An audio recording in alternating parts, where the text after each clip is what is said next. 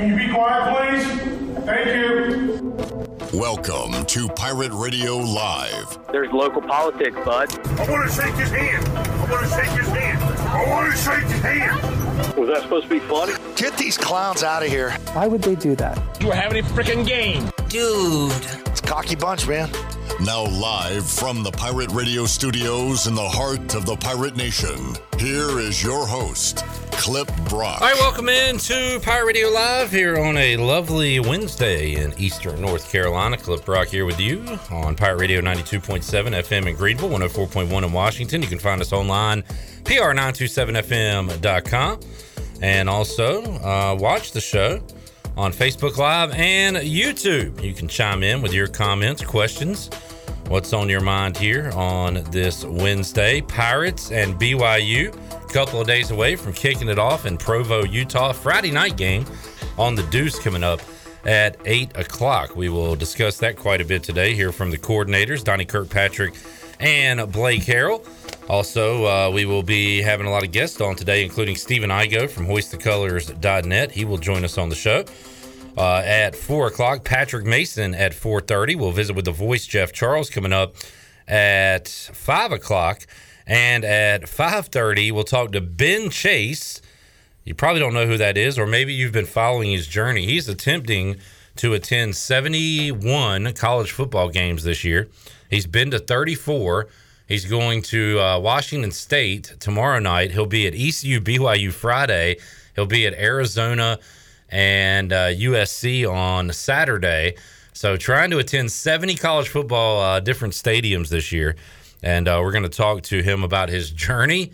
What does he know about the Pirates? Where the hell is he getting the funding to do this? Uh, we got a lot of questions, and uh, we'll talk to him. That should be fun coming up in hour number three. Shirley Rhodes is here. Chan Man is here. Willie Smith, former Pirate great, here as well. Willie, how you doing today, man? I'm doing great, man. Um, excited to talk about some pirate football today. Yes, sir. They gave us some uh, stuff to be excited about on Saturday night. Uh, two straight wins for East Carolina, finally snapping a losing streak against UCF on Saturday night. And, and really, Willie, when you look at it, a pretty dominant effort from East Carolina. Yeah, no, it, it was very impressive to see how we came out and um, played on all, all sides of the ball. Um, offense was very strong. You know, the run was going. Um, Holton looked like a fifth year senior that, you know, he looked really good out there. Um, passes with Chris and the routes that uh, receivers were running were great. On the defense, man, they, they played very stout. And on special teams, man, they was really good. Just had the one missed uh, field goal. But other than that, man, uh, the, the game looked really good. It really did. Yeah, and uh, had a lot of folks fired up. We need to play. Uh, are y'all tired of Justin and New Bern yet? I don't know if I can ever get tired of Justin and New Bern. Uh, I would love to hear, uh, let Willie hear this call from the U.S. Sailor fifth quarter. So we were here. Let's see, the Memphis game we wrapped up around two o'clock. Uh, this past week around 1.30, 1.40 in the morning, we were Oh, here wow. taking calls, and uh, Pirate fans were jacked up after the victory. And uh, this was the call of the night, Willie, perhaps the call of the year. Uh, Justin in New Bern. Let's hear it, Shirley. All right, Justin's up next in New Bern. Hello, Justin. Clip, it does warm my heart to watch us beat the crap out of them sorry SOBs from UCF. I ain't got to tell y'all this, but y'all know when Marcus Crandell got knocked out, it was a cheap shot, it was a dirty shot from UCF. So I do love to watch us beat UCF. If I'm not mistaken, this puts the all-time series at 11 to 9 Pirates. 11 to 10, Uh, isn't it? uh, it broke the tie. It broke Yeah, the tie, 11 Justin. 10. we go. Last at 11 to 10. I hope we don't ever play them again. Send them on to the Big 12. I don't want nothing to do with them. I hope they got to live with this for the rest of eternity. And I hope that crappy little erector set aluminum stadium they got rust apart from all the tears from the UCF fans. because I'm so sick of UCF. All I hear, but let, don't let them fool you and think they're a good program. Let me tell you, in the last 20 years, they got just as many zero win seasons as they do major bowl victories. I'm so sick of this bullcrap about this space U, space U, yada, yada, yada. That space U mess is as made up as the national championships. They used to be the Citronauts. More like the Citronauts not going to win the national title or the conference title or nothing this year. And don't let me forget about you, Gus Malzahn. You started the week talking about how you don't like East North Carolina barbecue. Well, you know what, Gus? You ain't nothing but a yellow egg sucking dog. And next week in Provo, Utah, BYU, we are coming for you. I'm gonna slap every cougar on that mountain, and we're bringing all the vices to you. I'm bringing coffee, and I'm bringing Pepsi, and I'm bringing beer and tequila and whiskey and more tequila and more whiskey and more beer. And Mike Houston and the Pirates are rolling in there, and we're whooping some BYU tails. Go Pirates! That's how you call the quarter. That's What do you how think, it's Willie? done. Justin Man, in New what- What, time was that call? That was that was probably after midnight, I would imagine. Man, that guy was fired up, man. He knew the whole history of UCF football, didn't he? Wow, nah, that that was that was pretty funny, man. Uh, he he definitely don't like the Knights, man. And uh, we hadn't really talked about this, but uh, to call a man a ye- yellow egg sucking dog was that it? And Willie, you've been in some battles on the field, and you know probably said some things. Heard, man, that's some uh, that's fighting words right there, right? yeah, that's what is a yellow egg sucking dog? I don't think I've ever heard that one before. Uh, you, you don't know what it is, but it sounds disrespectful. So we're Very. after that. it sounds very disrespectful. Uh, but that's uh, a bit of the, the taste of the other night, uh, Willie, as people were Wow. fired up to get win number five on the year, one win away from bowl eligibility, and Pirates trying to go to a play in a bowl game. Uh, for the first time since 2014, of course, uh, went last year, didn't get the game in with BC, but uh, man, one win away from uh, being bowl eligible and uh, hopefully playing in a bowl game this year. I looked up uh, yellow egg sucking dog. um, I'm not sure, but Johnny Cash does have a song called "Dirty Old Egg Sucking Dog." Okay. Maybe a uh, Johnny Cash th- throwback reference there. Good stuff uh, from Justin in New Bern. Uh, but you're right. Well, uh, East Carolina really got everything going uh, offensively the other night. And, uh, you know, it looks like now instead of running for two yards every first down play, we're starting to throw and and instead of helping the making the run set up the pass, we're kind of doing the opposite. The pass is now setting up some running lanes for this team. They're being aggressive and being the aggressor against the defense and, and coming out slinging the ball. Yeah, you know what, man? I, I think Coach K, uh, DK's been listening to this, this this show, man. I've been telling him all year this is what we need to do. We need to spread it out. You know, get the get the receivers involved early. That's what he did, and you know the run was going, and then it was firing, firing on all cylinders, man. So it, was really really uh, impressive to see how the offense performed um, this past Saturday, and you know I, I expect to see the same thing going into this BYU game. You know, you definitely want to get the guys involved early on the road to get everybody going. And, you know, if, if you can do like they did in this game and control the time of possession, especially in a away game, that's going to be huge, huge for you as well, man. So I, I want to see that this, this coming Friday, man. Uh, running the ball, six, just 16 carries for Keaton Mitchell, but averaged 6.6 yards, had the home run at the end to kind of seal it, two touchdowns. The fans are really excited, Willie, about Marlon Gunn as well. 36 yards on the ground, some tough yards. He had numerous runs where you run into the pile, right? And well, the bodies stay up, stay up, and he kind of sneaks out for a, a tough three or four. Those are some extra yards, right? That that matter at the end. Right, right. No, that's that's definitely important to see um, a young guy like that get in there, um, run downhill. You know, keeping the shoulder pads down, and um, man, you know, like you said, when, once you make contact and then you get another two, three yards, man, that's all gravy right there. And as an offensive lineman, man, when you see somebody running hard like that, man, you want to keep making holes for him because you know he's going to make something happen eventually. And um, I was also impressed with how well he pass protected. You know, he, he was Yeah. in there in a lot of the pass plays, man, and he did a really good job picking up the um, the blitzes that was coming. Uh, Yeah, and uh, that's that's a good point, Will. We had uh, some calls and, and comments on that. That's one of the things that's toughest for a, a young running back, right? Like you can have all the talent in the world, but I always hear coaches say if you can't protect uh, the quarterback in pass pro, you're, you're not going to get in on a lot of plays. So for him to do that, kind of advanced for a, a freshman, right? Yeah, I mean that lets you know that this guy has a um, high football IQ, man, to be able to go in there and um, play on a big stage like that because that was a big game for us, and, and to be able to play with those guys, man, um, you know, because that's that's really hard. I, I remember when I was playing, like you would go through all these different um, potential blitzes that you would have to pick up, and the running backs be back there and they be messing up in practice, and you're like, man, we don't know about this guy getting in the game, but obviously, man, he, he's definitely got a good handle on that, and Coach Saint obviously did a good job getting him um, getting him ready for that. Willie Smith joining us. Uh, big day for CJ Johnson, 11 for 140. Isaiah just kind of typically does what he does, 7 for 89. Ryan Jones had four catches, but Ahlers was able to, able to spread it around. That's back to back games where he's uh, he's hitting on like 70% now. Willie, that's a great number for a quarterback. And, and yeah. most important thing, no turnovers, no picks. Right. Uh, that's huge, man. You think about just the turnover game in itself we had uh, we, we forced four turnovers for them, and then if you just don't turn the ball over, you're going to have a high chance of winning the game just for that alone. So that's definitely huge um, to reduce your turnovers. And um, you know, like you said, man, seeing those guys, Winstead, you know, he, has been really solid for us. Johnson, man, he's he's made his plays, and um, I, I really want to see Holton continue to progress. You know, because the hardest thing to do is play at a high level every single week, week in and week out. And what I've seen up to this point with Holton this season is he has some really good games, and then he have one or two games like, hey, daggone, who is this guy on the field? You know. So what I want to see with him, man, is this the last couple of games of the season is to just man show up, play like you did this past Saturday, and if he plays like that, you know, we're gonna have a chance to win every game. Willie Smith joining us. Uh, I am not an, an, X's and O's guy. I watch the game, I follow the ball, see where it goes, and, and comment on it. But it seems like when East Carolina faces a man to man, they have you know they have really been taking advantage of that with these big receivers.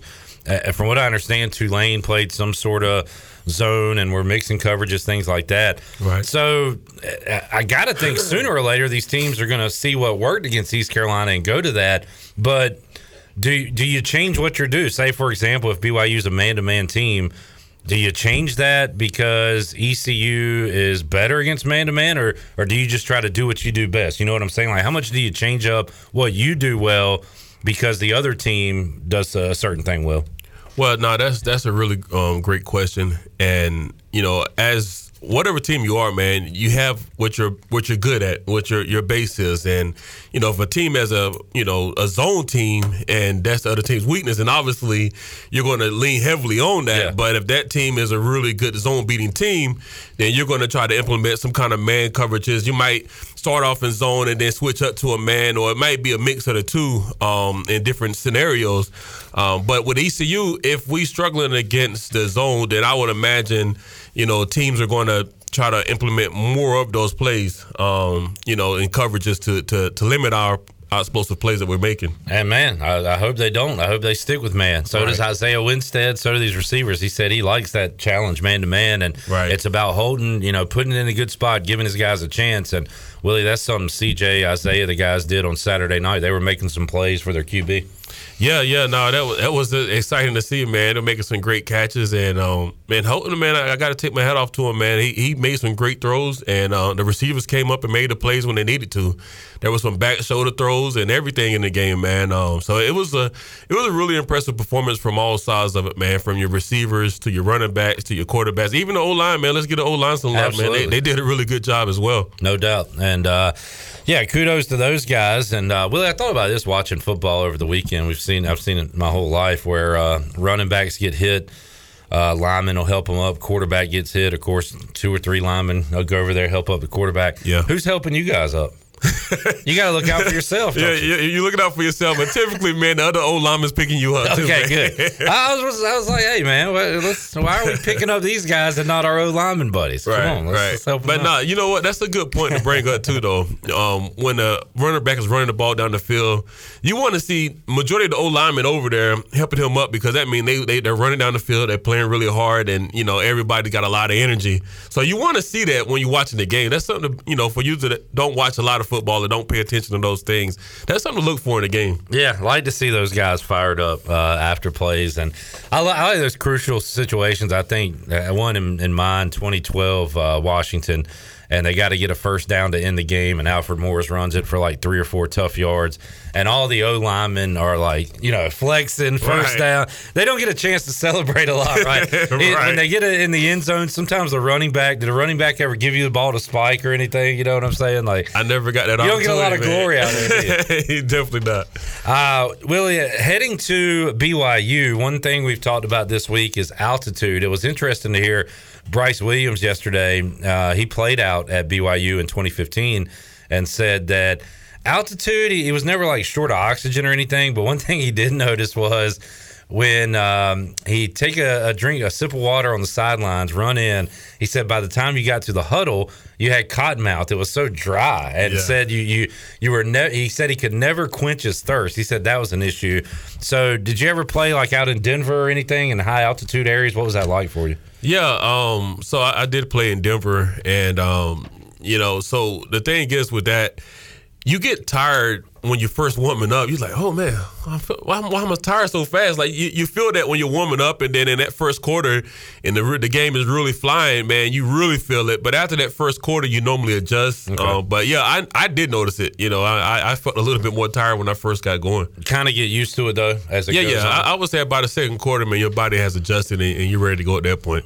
Kind of a man, a team that uh, is looking for their identity right now. In fact, that's what uh, head coach Kalani Sitake said at his press conference. They have lost three in a row. They're four and four. They were as high as number fifteen, maybe higher than that earlier this year in the polls, and they play a national schedule, a tough schedule. Uh, but coming off three straight losses, Willie, to Notre Dame, Arkansas, and then last week went to Lynchburg, Virginia, and got housed by Liberty. That was a Yeah. shocker. So uh, that can go one of two ways, right? They can kind of pack it in and say this is a, a lost season, or you kind of rise up. You, you say let's end this losing streak. So interested to see that the first part of that game Friday night is going to be interesting, right? What kind of BYU team is going to show up? Yeah, no, that, that's that's a really good point there. Um, you think about they they've played some good teams, so they, not four losses from just trash teams. Right. Like you know, you know, you you play SEC schools, so there's very very talented teams that they're, they're playing, and you know, obviously the Liberty game, you know, that's the game that you know you think that they would win. Um, so yeah, going into this game, man, Friday we don't want to give them no life. You know, we don't want to give them a you know big plays or you know make them start believing again because you know the team is down right now. I, I think I read that uh, two of the offensive players are down right now. So you know ECU needs to go out there, hit them in the mouth early, and just take the win out of them early. And then you know I think it'll be a good game for us. Well, you can't speak to specifics with these players and injuries and, and bumps and bruises they're dealing with, but generally speaking, how about nine straight games without a bye week? I mean, that that's pretty brutal on you, right? And ECU will finally get an off week next week, but uh, they are the uh, the walking wounded right now. They, they got one more to go, and they can uh, get a little time off. Yeah, nah, those guys are definitely feeling that, man. Um, you know, I, I just remember all the bangs and bruises that you get every week, especially as a lineman, man. You, you're getting hit every single play. You're hitting somebody every single play.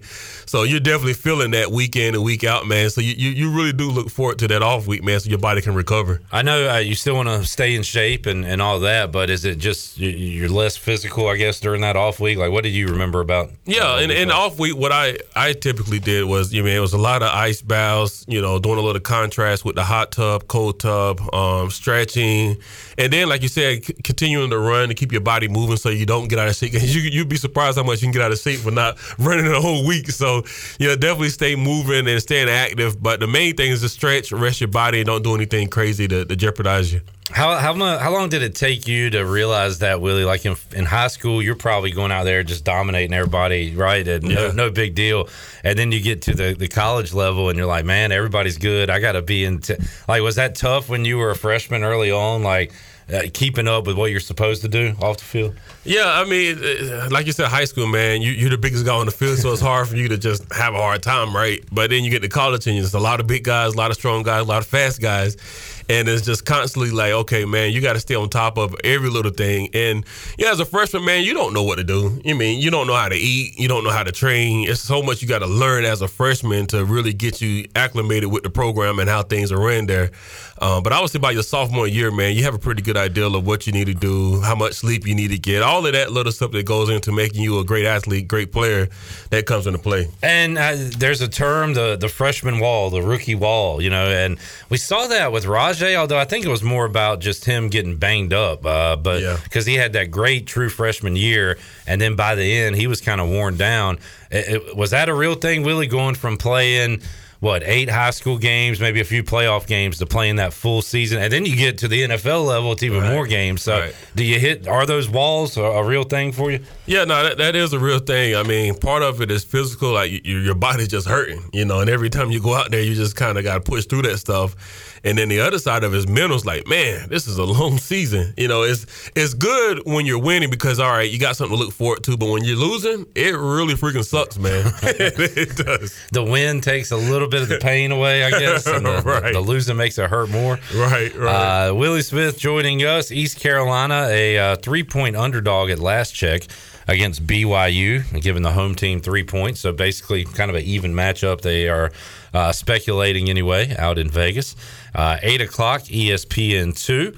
On a Friday night, and I guess the last uh, Friday for regular season high school football. So uh, you can go check that out uh, before East Carolina takes on uh, BYU Friday night. Uh, Willie, former NFL player, and I don't recall the NFL being this crazy week to week. Like Taylor Heinicke outduels Aaron Rodgers, PJ Walker outduels Tom Brady. What I mean, what's going on, man? What is Man, happening? Uh, it's time for those guys to retire, man. Hang it up. Hang, hang it up, man. Get out of there, man.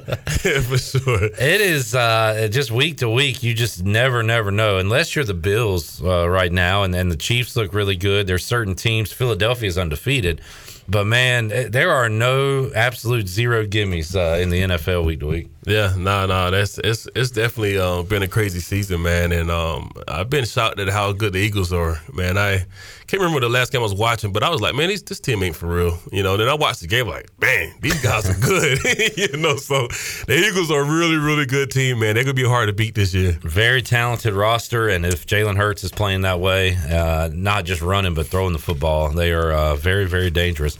All right, Willie, uh, good stuff. Thanks for joining us, man. If people uh, have some uh, real estate questions uh, for you, you're you're there to help them out, right? Yeah, yeah. I mean, if you guys have any questions about, you know, buying or selling real estate, give me a call. My cell is 258-8168, 258-8168.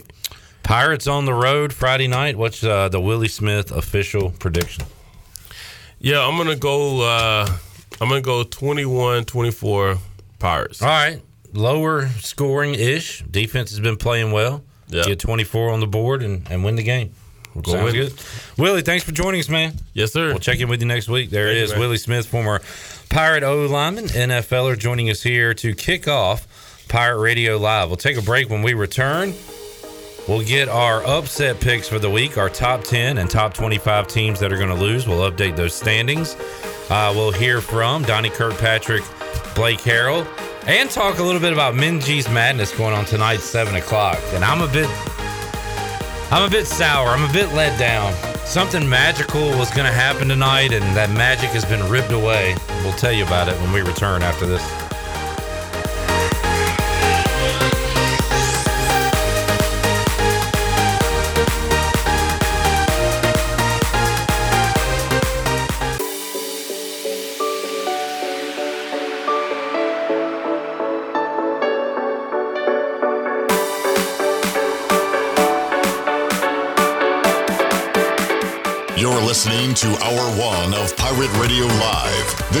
Is brought to you by Country Mart. Country Mart is open every day and has two locations in Bethel on Highway 11 and in Stokes on Highway 903. Country Mart, fueling you up with great food and your engines with great gasoline. Now, back to the show. Welcome back. Drive a little and save a lot at Washington Chrysler Dodge Jeep Ram. They have a great selection of new and pre owned vehicles, plus offer service to all makes and models in a state of the art facility. Drive a little and save a lot with a short trip to Washington Chrysler Dodge Jeep Ram on Highway 264 in Washington and Washington Chrysler Dodge Jeep Ram.com. Now let's head back in to PRL. Here's Clip. All right, back with you, Pirate Radio Live on a Wednesday. Let's get our flight by Yuengling practice report. The next generation of light beer. Don't just raise a glass, raise the bar. Flight by Yuengling, available wherever beer is sold. Pirate practice done for the week. They'll uh, hop on a big old jet plane and head off to Provo on Thursday. And uh, game coming up on Friday night. But we'll uh, we'll hear from Donnie Kirkpatrick, Blake Harrell. Also tonight, seven o'clock, Minges Coliseum. It is Minges Madness, an opportunity to see the men's and women's basketball teams. There will be contests, there will be games. It's going to be a lot of fun, and uh, I uh, I was going to be a part of the festivities. I was locked in, ready to go. I had received my invite. I was asked, uh, you know, what what event I would like to partake in, and uh, I was notified that uh, I was going to be in the three point contest. So I started, uh, had the ball here, and just getting getting a few practice shots up. I hadn't shot on a ten foot goal in a long time, but was feeling good. Was feeling pretty confident, and um, then I got the the message from the powers that be that said uh, they're going to try to to just have all students, and they didn't want some old fogey out there raining threes on kids' heads, and uh, they ripped my dream apart from me. This is uh, it's almost look a like little salty. it's like a make a wish. Well, Captain Bill, it's not really salt. It's more. I guess there is some salt in these tears. It's more sadness. It's uh, it's sadness more than anything. As somebody who has uh, been a pirate basketball fan foremost, supporter, but also educator amongst the the uh, people here in Eastern North Carolina, talking about it, talking to coaches, talking to Cy Seymour, previewing games, doing watch-alongs. You cut me open, I bleed a combination of purple, gold, and orange, and that orange is a big round basketball. And uh, I thought I was going to be out there tonight on that that sacred hardwood that is Minges Coliseum, but they ripped it away from me, and not would just me. Good question, Brian. Why would they do that? I don't know. I think there uh, there's a conspiracy out there, obviously, where they don't want to see me shine. They don't want to see us shine. It's more about us than me. It's not. It's more about we than I. There's local politics, bud. There definitely are local politics involved in this. And uh, this was going to be something we could all share tonight and have fun. The likely scenario is was going to be me underperforming and there being videos out there and everybody having fun with it. Would have made some for some great content. The other side of that is me going absolutely Dale Ellis bonkers. Dell Curry uh, Mahmoud Abdul Rauf, and just hitting everything out there and making great content. There was no loser here. But it turns out I'm the loser because I'm going to be up in the stands, section 213, rotting away like the old person I am. And uh, I'm sad. I'm sad that I can't bring this to uh, to all of you tonight. So there you have it. All right, moving along. We will be there tonight, seven o'clock. Minges Madness. Chandler, any thoughts? What? I haven't introduced you. I said your name at the beginning of the show. You've been introduced. How you doing, Clip? Um, why would you ask me that right now? I'm sorry that you're going through this. I was excited to be there tonight and video you and selfishly create content on my Twitter page. But I was I was looking forward to seeing Clip Brock.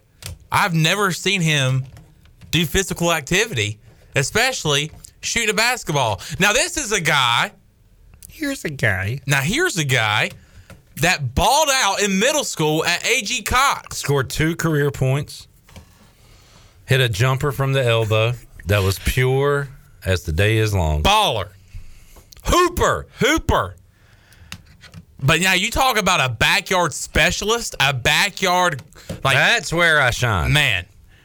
And not on the hardwood, Jim Morrison, but on the grass, on the dirt. Jim Morrison's a backdoor man. I'm a backyard man. I was looking forward to seeing you succeed. You set the bar, you set the line at four and a half, and I said, give me the over. Hey, Vegas, cash it in. Hmm. Here's my money. Cash it in. I'm taking Clip Brock at least five three pointers. Easy money. I'm taking that money and I'm going to bar, bars like AJ McMurphy's tiebreakers and I'm celebrating. I'm drinking beers because of the success of Clip Brock. That was free money in my pocket. Hmm. And what your opportunity of making that happen was ripped away, and my opportunity of making money off of Clip Brock has been ripped away. It's like they might as well have ripped it out of our chest. Yeah. They might as well have ripped it out of Clips Brock's chest Like, and uh, slam it on the ground and stomp it out. Yep. They might as well have just done that. They might as well have just took my money out of my pocket and light it on fire right in front of me. Because I was making money tonight. Clip Brock, 15 attempts. Easy. He's getting five points. He's getting five. He's hitting five. Are you kidding me? Man. And they said they had, they must have sat down and said, "Man, That damage, are we sure we want to do this?" The damage I was going to do at the right wing, like I might have missed all uh, three corners, but when I got to that wing, man, that's when the buckets were going to start dropping. You're right, though, Chandler. Kano was a pretty lame character on Mortal Kombat, in my opinion. But one thing he did do, put the hand uh, right through the chest, the arm through the chest, pulled the heart out. It was still pulsating. That's what I feel like right now. Pulsating, and they just threw it on the throw it on the ground. Clip. Lloyd Lloyd Christmas and Dumb and Dumber takes the guy's heart out, puts it in a uh, goodie bag, gives it to him. That's me right now. No heart. No heart, and I. And I guess your I guess your dad's right. this is. Yeah, I told him he should go to Minges Madness uh, this past weekend. He said, "Nah, that's for young people." That's for It's young like, people. Come on, man. They they like us old folks there. Not. Not. nah. Nope. I'm I'm I've aged out. I'm an old Section 213, washed up, yellow egg sucking dog. Dog. I'm a dog. Egg sucking dog. And this is what I, t- and you don't have to listen to me, but this is what I say you do. I say you grab this basketball in there that we have here at the studio. You grab it, and I don't care what you do. Go out there, push the first contestant down, and say, I'm here, baby. I'm in the house. You want to get rid of me? Good luck. And then pull up from straight away and knock it down and then run out of Minges. And that is what you call madness. That's what you call Minges madness. We make our own madness around here. All right. Uh, good stuff, Chan, man. Uh, Josh says, I'll give you some money since Vegas won't, Chandler. All I ask in return is they keep clip is the I don't know what he's trying to say. All right, uh, let's get to our upset picks. Last week, I went one and one. Chandler went 0 for 0 and 2. Man, did that Syracuse uh, pick look really good for so long Yep. until it didn't.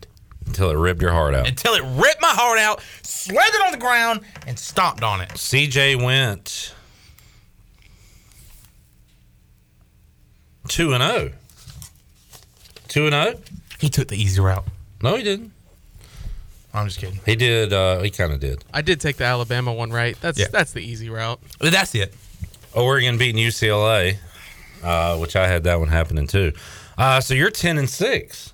Chandler and I are 9 and 7. We're picking a top 10 team and a top 25 team to lose each Wednesday. So, CJ, uh, the ball, as hard as it is for me to say, is in your court. Take a shot. Because it sure as hell ain't in my Take, court. take a three point shot, CJ. Do I get 15 opportunities? Just go. Um, let me see. I will take. I'm taking Ohio State to uh, beat Penn State. That one, silver platter. I don't think it's going to be too close. Um, so I'll take Penn State losing as my top 25 team. While we're on the subject, Penn State is my top 25 pick to lose as well. Chandler, who is your top 25 team to lose? Uh, man, I am going to go Ohio. No, no, Oh, no. I, I tell you what, I know this is what's going on. Going. Okay. UCF's mad. UCF's mad. They're back in that aluminum stadium of theirs. UCF fans are going to show up. They're going to be bouncing around in the bounce house. It's going to be loud. It's going to be annoying. It's an annoying sound, like a bleachers just, you know, being banged around. ting, ting, ting, ting, It's it's third down. Ting, ting, ting, ting, ting, ting, ting, ting. Cincinnati's not going to know what to do. UCF, they get they come to Greenville last week. Lee Corso, old Lee Corso's up there saying it's going to be an awesome game day next week in Orlando. Sweetheart. Herbstreit's like, huh, that's news to me. Yeah, they ain't going to Orlando this week because the Pirates whooped their ass. They're hungry. They're mad. They want to win. Not only do they want to bounce back win, they want it at home. They're getting that chance this week against the top 20 team in Cincinnati. They're 20th in the country right now. 6 and 1 on the season. The only loss they have is against Arkansas. UCF's only loss is to Louisville and this team that I like to call East Carolina University but they bounce back this week in front of their home crowd. They win the hearts back of their fans because their fans were upset last week, let me tell you. But they're going to be all right. It's going to be a lot like East Carolina losing to Tulane, where our fans were upset. Oh, it's a step back in the uh, it's a step back in the program. Boom! Very next week, we get a win. It's going to be the same for UCF. They get a win at home against Cincinnati in the bounce house in the aluminum full that is their stadium. Yes, sir, Mr. Brock. Uh, you said, as I go over my transcript here, you said they would be mad. Is that correct? Yes. You said they would be hungry. Is that correct? Yes. Um, you didn't bring up this little point that I think is very important. Will they be warm? Oh, yeah. Well, I like your pick then. No need to bring out the heaters this weekend because they're back at home in warm, sunny Florida. All Central right. Florida. I like you putting them on the table. Good pick, Chandler. All right, CJ, top 10 team to lose on uh, Saturday or Thursday or Friday. So here's the thing. I've heard everybody this week talking about how oh this is going to be a week slate for college football. week slate. Oh, next week is going to be when all the exciting matchups happen. Next week's a good week. There's no excitement this weekend. I hate this week. Oh, it all sucks. No, wrong. Wake Forest is losing. Whoa! Wake Forest is losing to Louisville. Hold up. Every week, somebody slips up and you never see it coming. Except Mm. for me. I see it coming. It's happening. Book it. Wow. You know, CJ, wow, I like that pick because there's a little thing I like to call a look ahead. And Wake Forest is looking ahead to an in state top 25 rivalry match against NC State. As part of that, oh, next week's going to be good. That's one of the good games. Good matchups. But Wake Forest loses this game, that game loses some of its luster. You say that you say they lose to Louisville? They lose to Louisville. Is that in the house that Papa John built? Or in the Yeah. house that uh, Tim Duncan built? No, no, it's at Louisville. Right. If it was flipped, I probably wouldn't have picked it, but I'm liking Louisville. Because of that rabid Wake Forest fan base? That's true, all 12 of them. All right. Uh, my top 25 pick, they call it Happy Valley. Uh, going to be more Sad Valley, in my opinion. Wait a minute. I already picked that one. My top 10 pick to lose. um, they call it Stillwater, or they're going to be running for their lives on Saturday. It's going to be called Running for Your Lives Water because Oklahoma State is losing to those purple people eaters from Manhattan, Kansas. New York City, no, Manhattan, Kansas. The K State Wildcats are going to scratch and claw their way into a victory at Bill Snyder Family Stadium, 3:30 on Fox. Mike Gundy, take your mullet. I'm a man. Take your man. I'm 52. You're 40, whatever you are, get on back down the road because we don't like your kind here in Manhattan, Kansas. K State, a home favorite in the game over number nine Oklahoma State. I will take the Wildcats coming off a loss, mind you, against TCU. I will take uh, K State to beat Oklahoma State. Chandler. Here I go again. Here I go again, folks. Last week I was laughed at. Previously to that, I was I was laughed at because I because I started to play this little song that I like to call Rocky Top. What a win for the Vols that day. And I said, you know what? I'm going to bring the boys out. I'm going to put them on the table again. With Syracuse going on the road to Clemson, felt very good with Dino Babers Ball Club going to Clemson. And, you know, a guy in DJ Uiagalelei, who they actually benched. What about this freshman for Clemson? He's going to win them some ball games. Stanley Kubrick. Whatever. Kubrick. That one looked good. It almost looked like two straight weeks where Chandler Honeycutt puts the boys on the table and it pays off for him. Now, people probably go, no way he does that again. He lost last week. I heard It a lot of him. people saying that this yeah, week. some people, and I heard, uh, I was in Food Lion the other day, and I Yeah. heard people talking about it, and I was like, "Hey guys, you wait till this week," because people probably think Chandler's no way, around two cantaloupes. no way he takes, no way he takes the boys, takes them out again, and says, "Let's ride." But I am. Y'all say it with me. We are Penn State. We are Penn State. We are Penn State. Ohio State goes on the road at Penn State. I love Penn State at home here. And you probably are thinking I'm crazy. Yes, I'm crazy. Because it's probably not going to happen. But the past two weeks, are you kidding me? That feeling that I have felt watching these games, there's nothing, there is no wager on these upset picks this year. But the feeling that I get laying the boys out on the table and putting that risk out there, making myself look like not a sports guy, and having the chance to win there. This is the how end. you became- This is how you become a man in life. This is how you become a sports guy. This, This is is, how you become a sealed the deal guy. for you earlier this year. I like this matchup. Now, the spread in Vegas does it because I believe Ohio State is 15 and a half point favorites here on the road. Penn State could pull the upset here. I think they do. We are Penn State. Give me the Nittany, Nit, Nit, Nittany Lions Mm, boy. at home. It's going to probably be a whiteout. Pom poms going everywhere. Gus Johnson. I can just see it right now. All the Panther fans want CJ Stroud. He's going to struggle in this game, and all these crazy people are going to go, "Oh my God! Oh!" He's going to have this one bad game, and it's going to be this week at Death Valley. Happy Valley. That Happy Valley. Sorry, Get your valley straight. sorry, wrong valley. I had I was in Death Valley last week. Right, yeah. Come back. Ha- hey, was in Death Valley last week. I was upset because Syracuse lost, but now I'm happy because I have Because faith. he's happy, clap along if you feel like I do it about a boo. Now I'm happy in Happy Valley. Give me Penn State over Ohio State. Wow. All right. The pick is in. Did I really just do that? Oh, yes, I did. Did he do it again, folks, or did he do it again? He done did it again.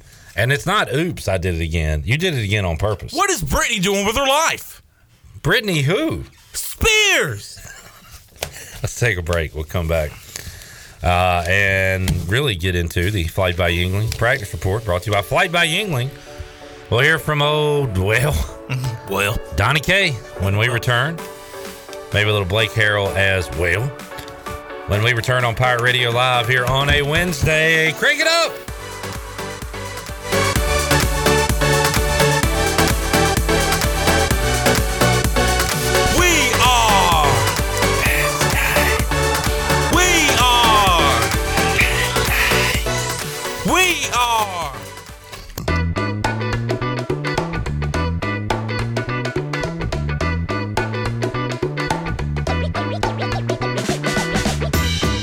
You're listening to Hour One of Pirate Radio Live. This hour is brought to you by Country Mart. Country Mart is open every day and has two locations in Bethel on Highway 11 and in Stokes on Highway 903. Country Mart, fueling you up with great food and your engines with great gasoline. Now, back to the show. Welcome back. Find yourself having anxiety or in need of some extra sleep support? Well, Hemp Garden is your premium CBD retailer in Eastern North Carolina, and they have a variety of Delta 8 and Delta 9 products that can assist with those issues. If you're unable to stop by the store, don't worry. Give them a call today at 413 6100 for a consultation, and they'll ship right to your door. Hemp Garden, located at 3040 South Evans Street in the Target Shopping Center in Greenville. Now let's head back in to PRL. Here's Clip. Back with you, Pirate Radio Live on a Wednesday. Pirate says, I think they should let you go first just so you can show everybody how it's done. He might be talking about you in the three point contest, Which, I'm you're not, in, doing. Which got ripped Which away from my. got ripped away. Not cold dead hands, my hot hands, living warm hands. Or he might have been talking about you going first in the uh, picks because you show us how it's done. Uh, Josh, and now I know what Josh was trying to say. Autocorrect got him. Chandler, he'll give you some money since Vegas won't. All he asking is in return is your Jeep. Wow. He is still on the Jeep. Wow. How? Where is Jesse? Let's get a Jesse update. Jesse. Jesse update. Jesse Pew, pew, is pew. in the shop still. Jesse, Jesse's uh, doctors told me last night they wanted to keep her overnight. Said she should be able to be discharged today. Still not have heard from the doctors. Have not heard from the doctors. So Jesse, Jesse's still laid up in the hospital bed. No update. Could you imagine having your significant other in the hospital and they're not giving you any updates? Can you visit her? Do you want to go see her after the show? How can I get there? I know a little blue. Oh, yes, you do. And yes, I do too. But we can't. We got to get the Minges, baby. If, if if my old girl Jessie the Jeep is not ready by the end of the show, then hey, sorry, baby doll. I got Minges Madness to go see. I would be a lot more excited if Clip Brock was in the three point contest. But I'm still going because I want to see these new Pirates. Steve uh, says I challenge Clipper to a shootout. Ah, here we go. All right, get your guns out. Every Tom, Dick, and Harry wants some of the. He wants some of this. Some of the righty now, huh? All right, whenever you want it. Did you ever have the mini goals when you were younger? mini, mini basketball goals? Are you a sports guy? And do you? Well, I, I, I do consider. you consider me a sports guy? Mm, yeah. Did I have a mini goal? Que- better question: How many of those did I go through? How many of those did I break? And before I could get a new one from my parents, I had to put hangers together, duct tape them, or electrical tape, whatever we had, to make a mini goal until I could get my next mini goal. Gosh, see ECU athletics. This is the guy that you ripped out of the three point contest. A guy that was an innovator as a young child. As a kid, I'm out in my driveway shooting. If I'm staying at my grandparents, my parents uh, are are off, uh, gone for a couple hours. I'm at my grandparents' house. I'm at their neighbor's house getting up jumpers. Wow, just trespassing. I'm getting a man that was trespassing. No, daylight watching me rain three so much they allowed me to go in their driveway and shoot. So the and put uh, on the dis- a display. So the neighbors, that like the neighbors would say, the husband would say, "Hey, hey, uh, hey, M- hey Melissa, hey, uh, Clip's out here shooting basketball again." They were the Heaths. They were great people. They took me to my first Braves game. Oh wow! In the early '90s. Cool, neat story. Thank you. I saw Fulton County Stadium, unlike Shirley Rhodes. All right, who cares? Nobody. So let's get to our Flight by Yuengling practice report brought to you by Flight by Yuengling, the next generation of light beer. Don't just raise a glass, raise the bar. Flight by Yuengling, available wherever beer is sold. Uh, Shirley, let's hear from East Carolina offensive coordinator Donnie Kirkpatrick. You've been out to Provo before. I have, yeah. Uh, what was the crowd and atmosphere like? They have a good atmosphere. They'll, it'll be packed. Uh, they support their team there. They've been good for a long time. It's national, you know, brand product, and uh, good student section, and uh, you know, Friday night games. I think is kind of their deal. Uh, the night games, they kind of live for those, and they've always played a lot of Friday night games. I don't know if that has anything to do with uh, the school or, or, or, whatever, but I know they always have a lot of Friday night games, and it's always packed. So uh, they're really nice to you when you get there, and then they get really rowdy uh, as the game gets going on because they want to win. So it's a it's a good it's a good atmosphere for football. How do y'all simulate that as best as possible? Just the music? Well, we play uh, Bon Jovi music till we can't hardly stand it anymore. You know what I'm saying? Uh, at, every day out there at practice, and it's really loud. And it was extra loud this week, especially today. Uh, it was bumping pretty good out there. So, uh, you know, that's probably the the, be- the biggest thing is you just kind of practice in that. We're a hand signal. You know, you've got all those type things anyhow. You, you know, and we're a, basically a silent count anyhow with our with our cadence. So I don't think it'll bother us very much. Have y'all talked about the elevation any this week, Don? No, uh, we hadn't. I, I think the elevation out there is probably just like what it is in the western part of North Carolina, a little bit like that too. So I don't think it's going to be a factor. I think that's something that they probably promote. They want you to think that.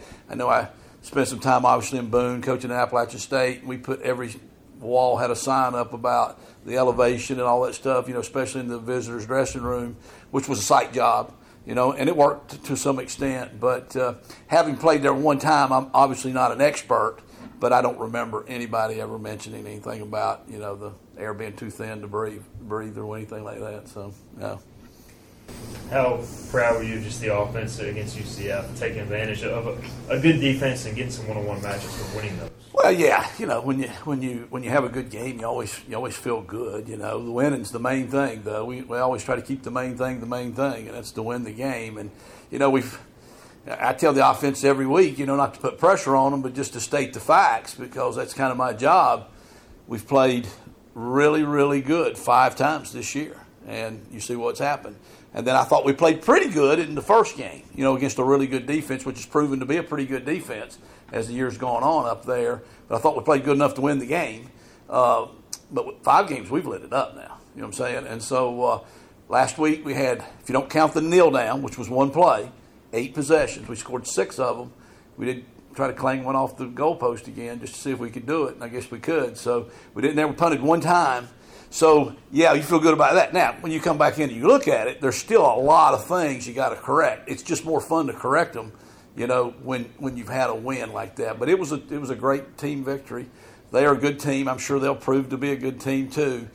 College game right now is getting to the point where it's just just hard to to play your best every week, and there's just so many other good teams. There's really not a lot of any bad teams anymore. You know, the team the bottom of your league can go and almost beat the top team anymore. You know, and sometimes they do. So, uh, but it was good. Yeah, we felt good about that. Uh, you don't get to enjoy it long.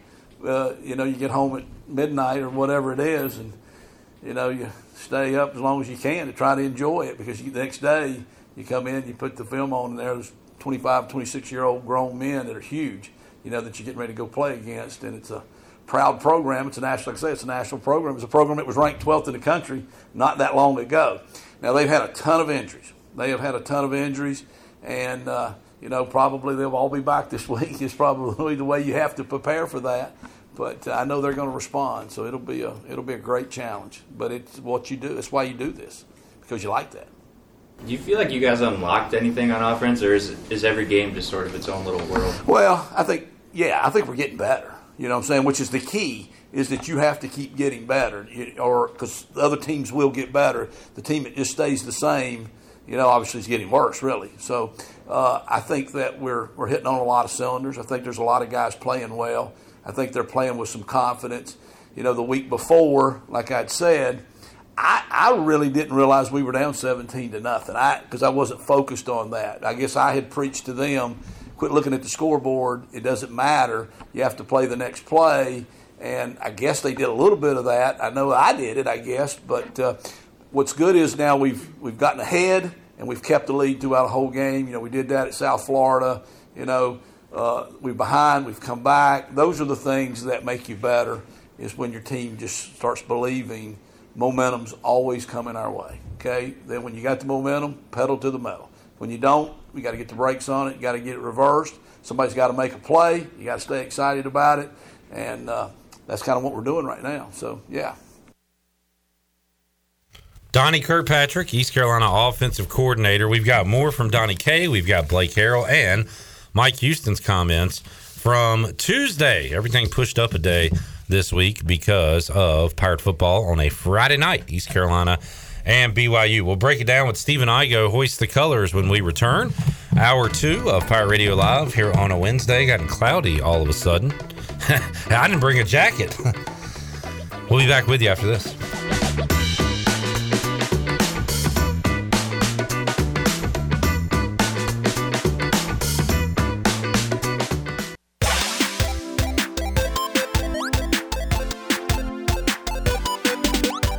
You're listening to Hour 2 of Pirate Radio Live. This hour brought to you by Washington Chrysler Dodge Jeep Ram. Drive a little and save a lot with a short trip to Washington Chrysler Dodge Jeep Ram on Highway 264 in Washington at WashingtonChryslerDodgeJeepRam.com. Now, back to the show. Welcome back. The best place in Greenville to unwind after work and have fun is AJ McMurphy's. AJ's has daily food and drink specials and an awesome patio perfect for some outdoor dining.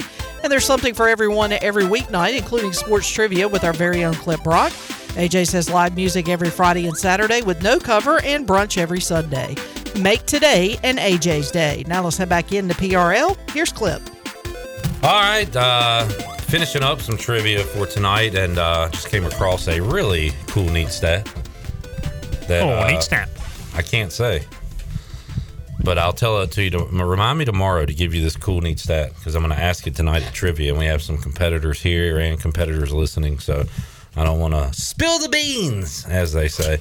Steve Stephen Igo, hoist the colors, joining us. Igo, I like that shirt. Oh, by the way, did you upload that, Shirley? The uh, We've, the song is back. No, no, no, no, no. I'm just kidding. But I do like that shirt. Igo looks good. That's all that matters.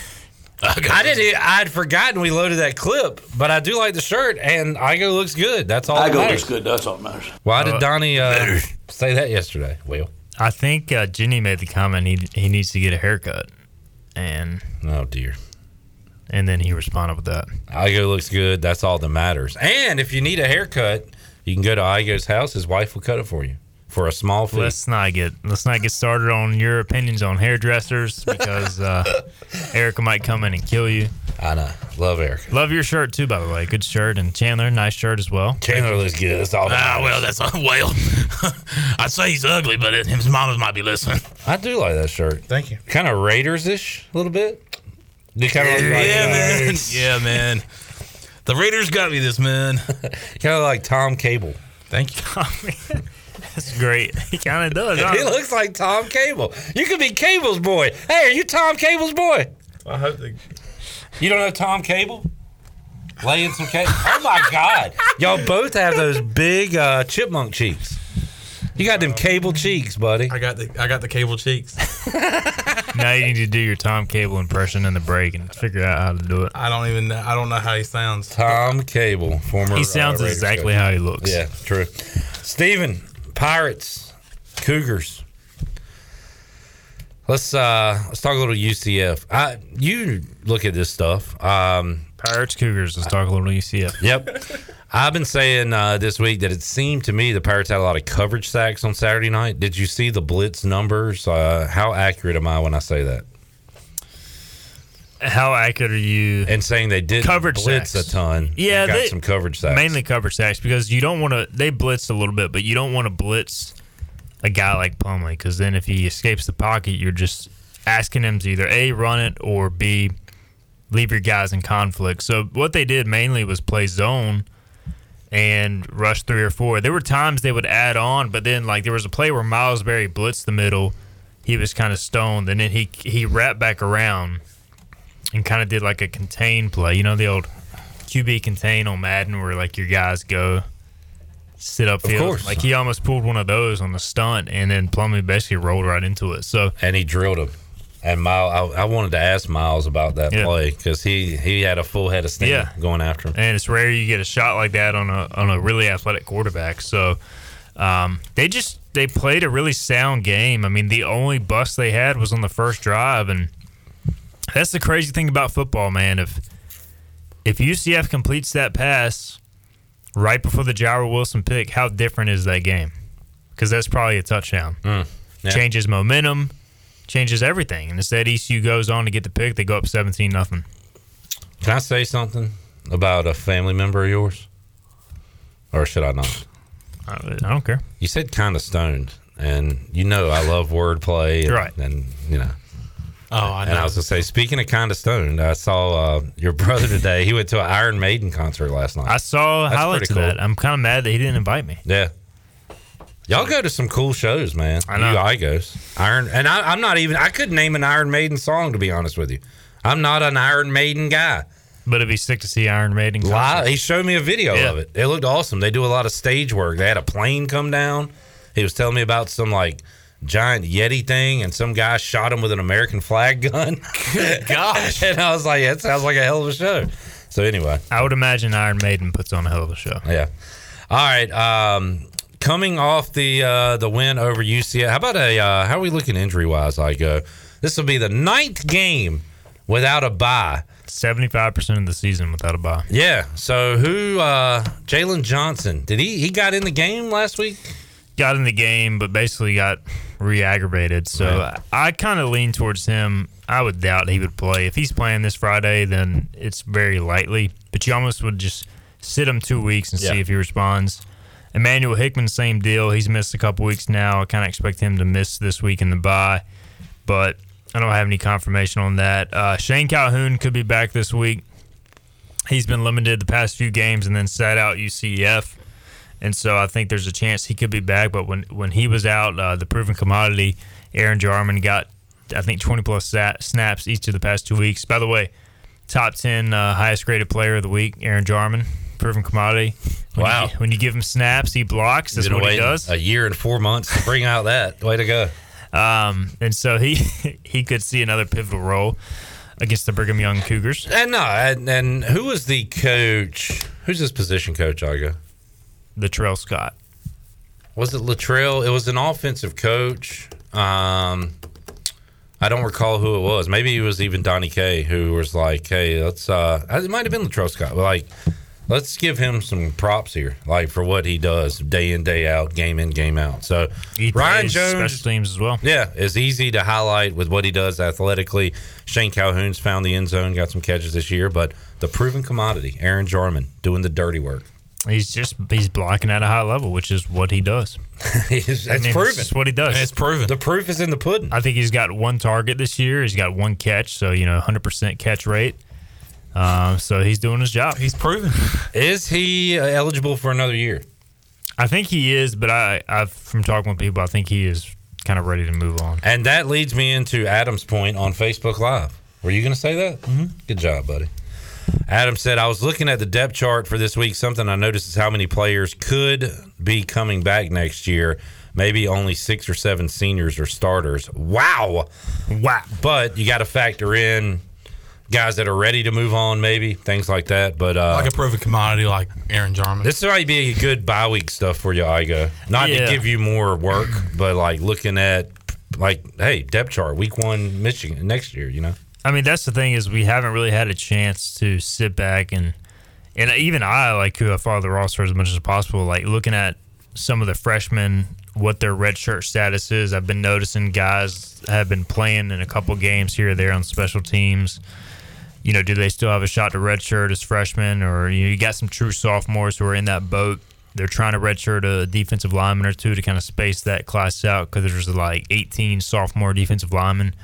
Um, so that's something I'm going to dive into during the open date when I get some some off time for sure, along with you know kind of projecting. To me, the biggest question mark next year, at least on paper, and it's kind of the same as it was going in this year, is, is wide receiver because you're going to lose Winstead. You're, you know what is C.J. Johnson going to do? He's played now four years of college football, and this is something we can talk about later in the season. But you know, does he look at going pro? What does Keaton Mitchell do? Uh, Jalen Johnson's got another year of eligibility beyond this one as well, but really they're not playing any other receivers. So yeah, I mean there, there's a question mark in terms of the depth at receiver, and then offensive line wise, you know you, you lost Bailey Malovic, who was your projected tackle. He kind of just leaves the program, and then you brought in some transfers. How are those younger guys developing behind them? Are they going to be ready to step into starting roles next year? Or are you going to have to go out again and find more transfers to plug and play? Kind of reminds me of last year with the running backs. Like we kept saying, you know, you need more than two running backs. Well, we didn't. We had Keaton and Rahjai doing all the work. This year you go into it, well, you're going to need more than three receivers. Well, Yeah. you haven't really because Winstead and uh, And man, CJ, nobody thought we would get this from CJ, not just production, but his stability there, Yeah. wide receiver. He's been huge, and I mean, and two, the the thing that has really allowed them to get away with only playing three receivers is they basically use Ryan Jones and Calhoun as a you know extra receiver. So at times they'll move CJ outside, and essentially you're just using Ryan Jones as a, a third or fourth receiver on the inside, and Calhoun is even signed up in the, the slot a little bit.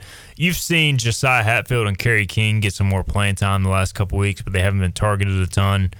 But I mean, when you have two number one receivers essentially with, with Winstead and, and CJ at the level they're playing at now, it, it kind of lessens the need.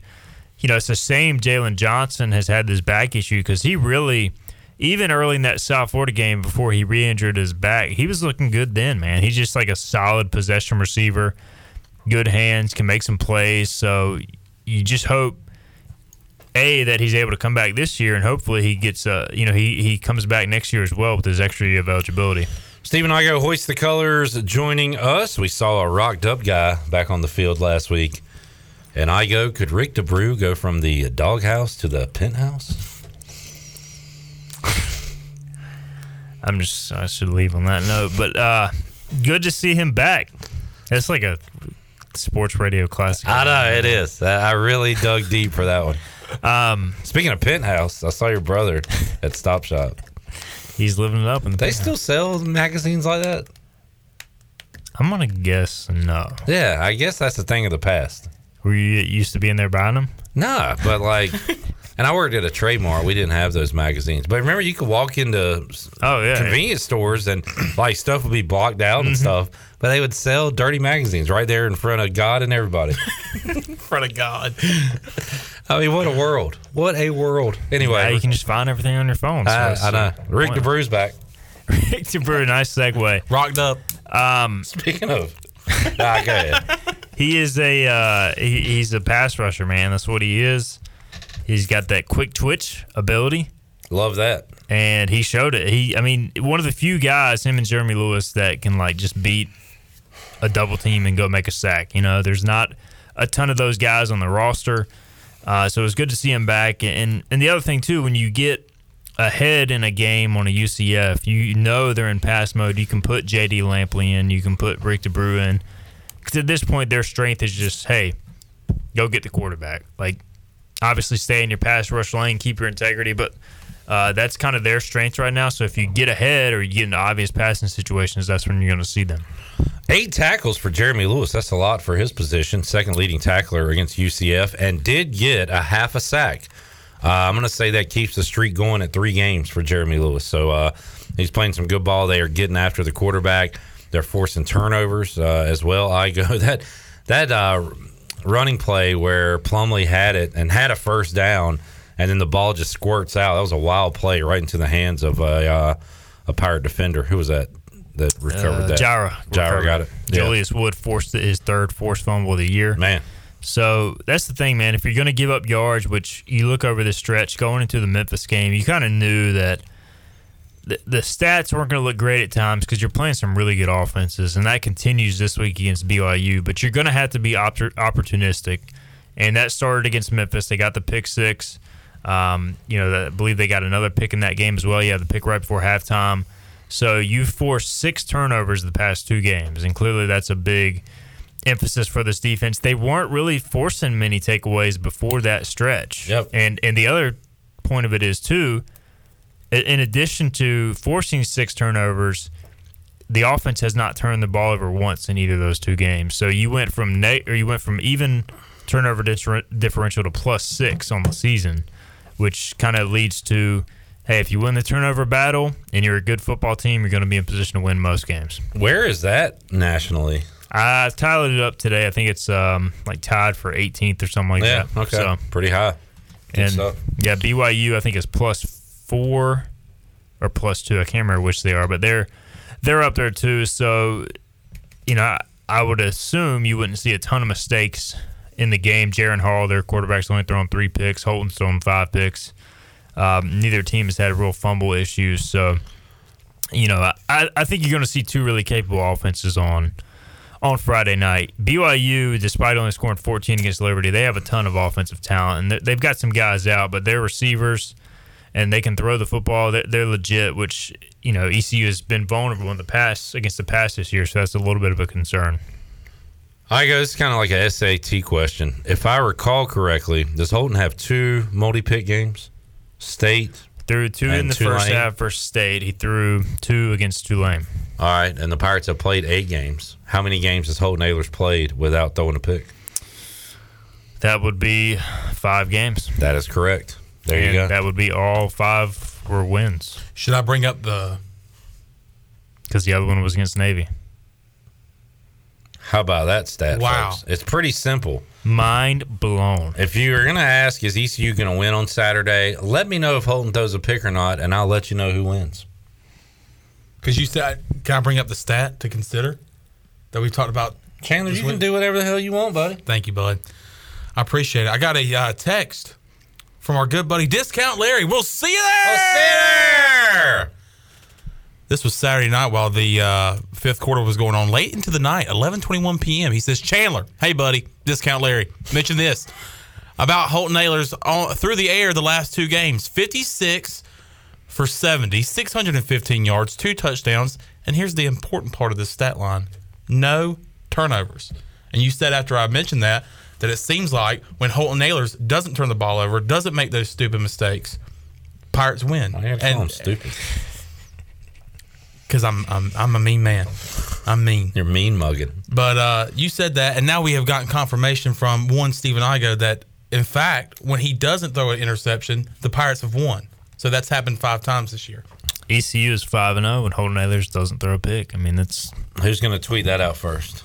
ECU is zero and three when Holton Ahlers throws a pick. You want to have a race? Uh, you go for it. You gonna give it to me? Yeah, that's all Thanks, you. Stephen. Appreciate it. One of my favorite things is like when an announcement's made to see who's going to get it out first. Like, uh, I don't know, ECU, what seed they are in the NCAA baseball Oh, tournament, yeah. and we're all like, Got that, got it ready to go. But Igo, and he- he's got sources, which he should. That's his job. Like Cliff tells him what's going to happen ahead of time, and all That this. was only like one year. There was one year I told Cliff what was going to happen, and so how did you do that? I had a direct line to the uh, to the chair of the committee. How about that? Good for you, Stephen. Crazy things happen. All right. Uh, tell us, if you will, if you can, about the uh, key skill guys missing for BYU. Don't they have a running back receiver out? Yeah, Christopher Brooks is is sidelined. He's their starting running back, averaging six point one yards per carry.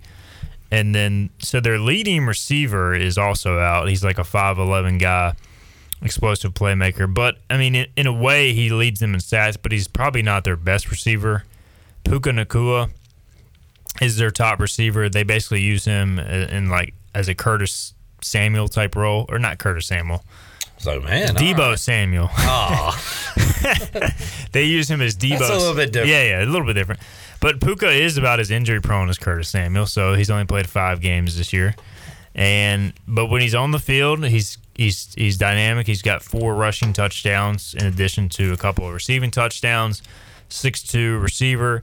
They also got a six four guy with four uh, receiving touchdowns. They also have a receiver. Um, I can't remember his first name, but Romney. I think he's related to Mitt Romney. Mitt's like long lost cousin. And he's been out of the lineup, but he's supposedly coming back this How week. How long has he been there? Like eight. Like I'm pretty sure he's 27 years old. Yeah. Um, but they got dudes, man. They got they got an NFL tight end. Their quarterbacks can play. You know, they just haven't been able to run the ball. The other issue, I was listening to their to their OC his press conference. He basically was like, man. He was like, our defense can't get us the ball back, so we can't get into a rhythm. Like he didn't come out and say it Right. like that, but that, that's what he was. Saying. Is he a young looking guy? Yeah, younger looking guy. I, I didn't watch it. I saw that. I need to check out that video. But he was basically saying we can't run the ball because Well- we're getting down so much. And And Sitake, I mean, there are issues, right? He's not making changes, but he's taking over. Has he always been He's- calling the defensive plays? going or- into last week, he made the change to call plays. Right. And he admitted after the game that basically former defensive coordinator has been moved to the D line full time, and he's calling the plays. He's making the personnel decisions. But I mean, they it's like didn't. the first sign of trouble, or the first move when there's trouble. So- And he's been the coordinator. The guy had been the coordinator there since I believe Sitake got there. And And that's the crazy thing. They were really good defensively last year. They returned 11 starters. And they're just, they've been awful this year. They're giving up 50% on third down. They're not rushing the passer. And so, what, what kind of worries me if I'm ECU with Sitake taking over is you, you feel like almost at some point they're just going to completely abandon what they do and just throw something crazy on the wall and maybe it sticks, maybe it doesn't. So kind of the unknown there if you're East Carolina scares you a little bit, but it's also a short week, so it's not like they're going to retool the entire playbook. Yeah. Um, you know, for a non-conference game versus ECU, you wouldn't think, but who knows? And I mean, look, if you're a Pirate fan, you're just hoping these issues with Sitake continue to mushroom like a mushroom cloud from Sitake. Thank you, Shirley. I know that you'll always have my back. Stephen, uh, Patrick Mason's here. Uh, you you want to hang out with the Patrick segment? Why not? All right, cool. Are y'all, do y'all get along? Best friends, man. Best. Okay, good. Good to hear. Good to hear. You gotta Are we taking a break? Yeah. What you got? Well, I'll kick myself out because guess what, folks? We have a Jesse update. Oh, we got a Jesse update. She is being discharged from the hospital. Good to hear. Getting out of the shop. All your prayers worked. All the prayer warriors. Thank you. Thank you so much to the prayer warriors out there. I'm going to go pick her up right now. If you're driving right now, if you could pull over and flash your lights in honor of Jesse, we'd appreciate it. Yes, please. All right. So you're going to go get your car now? Yes, and I'll be back. How are you going to get your car? I got a ride. Oh, okay. Doing run. All right. Well, Chan man, we'll uh, see you when you get back. Yes, and I will be back with my sweet girl. All right. Good deal. Patrick Mason joins us when we return. Hey, are we having a party in 213 tonight? Are I'll we? Be there. You gonna sit with us? Yeah, I mean, I don't have anywhere else. I mean. I'm not gonna be on the court, so might as well be up there. I say we just roll onto the court. Who's going to stop us? I said that earlier. I said bring the basketball that they have here in the studio, go in there and push Well, the first Are contestant they gonna down. hire? They're not hiring security for this thing. I don't want there to be any issues, but I sure hope the, sec- the security lady that's in the lower bowl isn't there, because then she wouldn't let us on the oh, court. That's true. I'm not going to do anything like that, but in my honor, if y'all would like to start a ride at Minges tonight, I, I would really appreciate it. So just throwing that out there. And can I get in trouble for inciting a riot if that happens? Yes. Damn.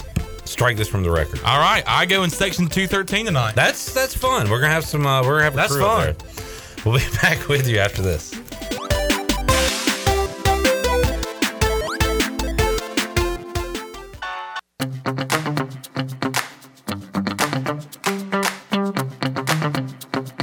You're listening to Hour 2 of Pirate Radio Live. This hour brought to you by Washington Chrysler Dodge Jeep Ram. Drive a little and save a lot with a short trip to Washington Chrysler Dodge Jeep Ram on Highway 264 in Washington at WashingtonChryslerDodgeJeepRam.com. Now, back to the show. Welcome back. Town Insurance is your premier independent insurance agency. From maximizing opportunities to minimizing risk, Town's insurance advisors offer expert professional advice to clients of all sizes. For personal or business insurance questions, call 756 8300 today. Now let's head back into PRL. Here's Clip. Back with you on Pirate Radio Live. Stephen Igo here. P Mace in the place. Patrick Mason. Hey. here. Looking purple today. I know. I said it's a purple day today. We Y'all look good. we didn't even coordinate it. At least not this time. Donnie Kirkpatrick thinks at least one of you look good. Yep. Igo looks good. That's all that matters. Donnie, Donnie looks good. That's all that matters.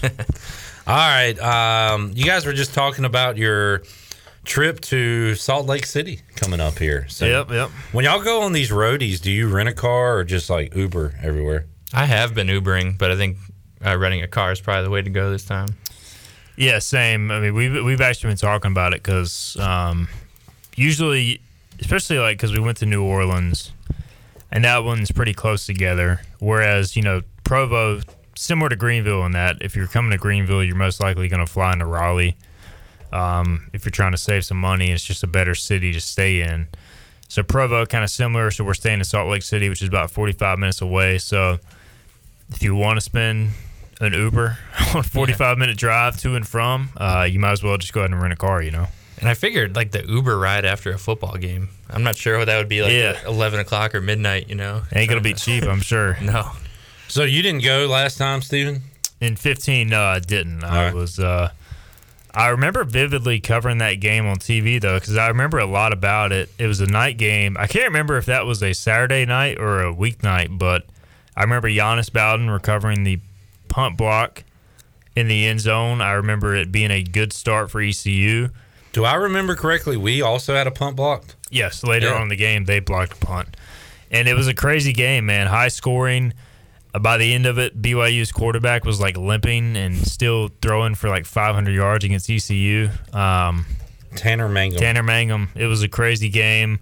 They scored late. I want to say with like a minute or less than a minute to take the lead for good. And then Blake Kemp, who was like the most average quarterback in ECU history, randomly had a huge game. so it was just a wild game. Uh, your first trip out there, Patrick? Yeah, this will be my first time, and I, I think it's kind of neat because it's. I mean, I don't know how many times you go to Utah. I mean, I'm not like a huge skier or anything. Like, I feel like that's what is attributed Yeah. to Utah. Like, I don't, I don't know. Yeah, what else you do out there? Right. Like other other than like going to the mountains or like doing doing something like that, like why go to Utah unless you're like a jazz fan or from the area? Yeah. Um. So and ECU is you know I don't see them renewing this series with BYU anytime soon, especially with BYU going to the Big Twelve. So, um.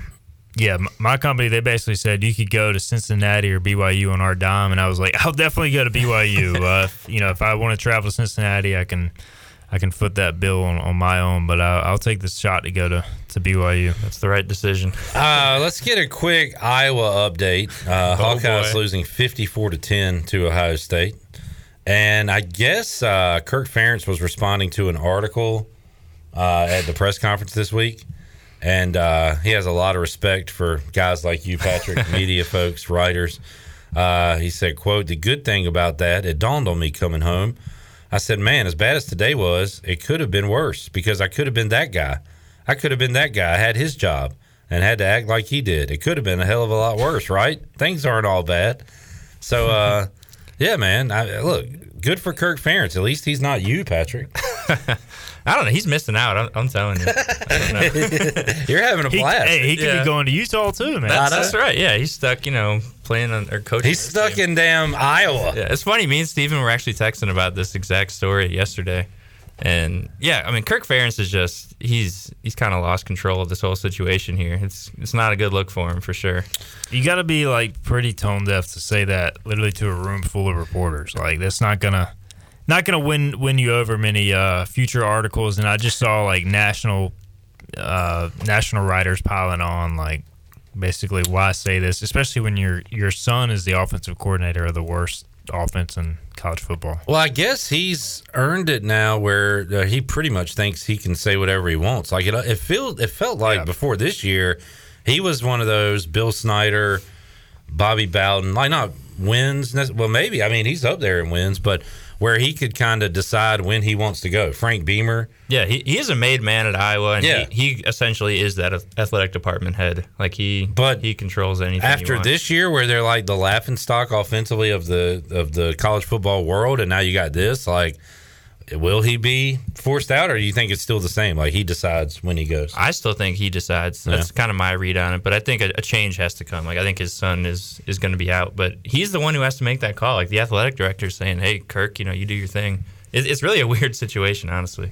Yeah, it's probably one of those, uh, and there's there's probably college football scenarios like this around the country where the football coach is more important than the AD, and and, Certainly. and instead of the AD giving the orders, he gives the orders, Mhm. pretty much. And that that's how it's going down there. And it's kind of just sad to see because it is just his son, and that, that's really the big hang up. And you know, he probably doesn't want to make Thanksgiving awkward or something. But I mean, it's it's really bad. It's gotten to a bad spot. Now that I mention that, do you think the majority of coaches are ahead of their ads in college football? I Like at so, most of the. Power Five schools, they are right. Probably. And I mean, like obviously the the AD can make the move, right? But as far as recognizable and kind of the person who really sells your athletic department, I mean, I, I definitely think the head coach is is kind of the face of it for sure, and certainly in a guy. I mean. Like just growing up watching college football, like Kirk Ferentz has been there like since I started watching hmm. college football. Like you kind of associate Iowa with him, um, and so yeah, uh, and same thing with Alabama. Like Nick Saban probably runs that athletic department. Oh yeah, I mean easy. I don't know, like like Jay Bat getting a job for being a part of Alabama's athletic department is just hilarious to me because for for several reasons. But a because what is he doing? Like, how easy is it to sell Alabama? Yeah. Right. Oh, that's like when uh, Saban brings in those fired coaches like Bill O'Brien and uh, Sark, Well, Kiffin, Tus- Tuscaloosa Rehab. Yeah, Yeah. It's, it is like a uh, rehab facility for coaches, and they go in and look amazing, kind of like a uh, Nathaniel Hackett when you coach Aaron Rodgers.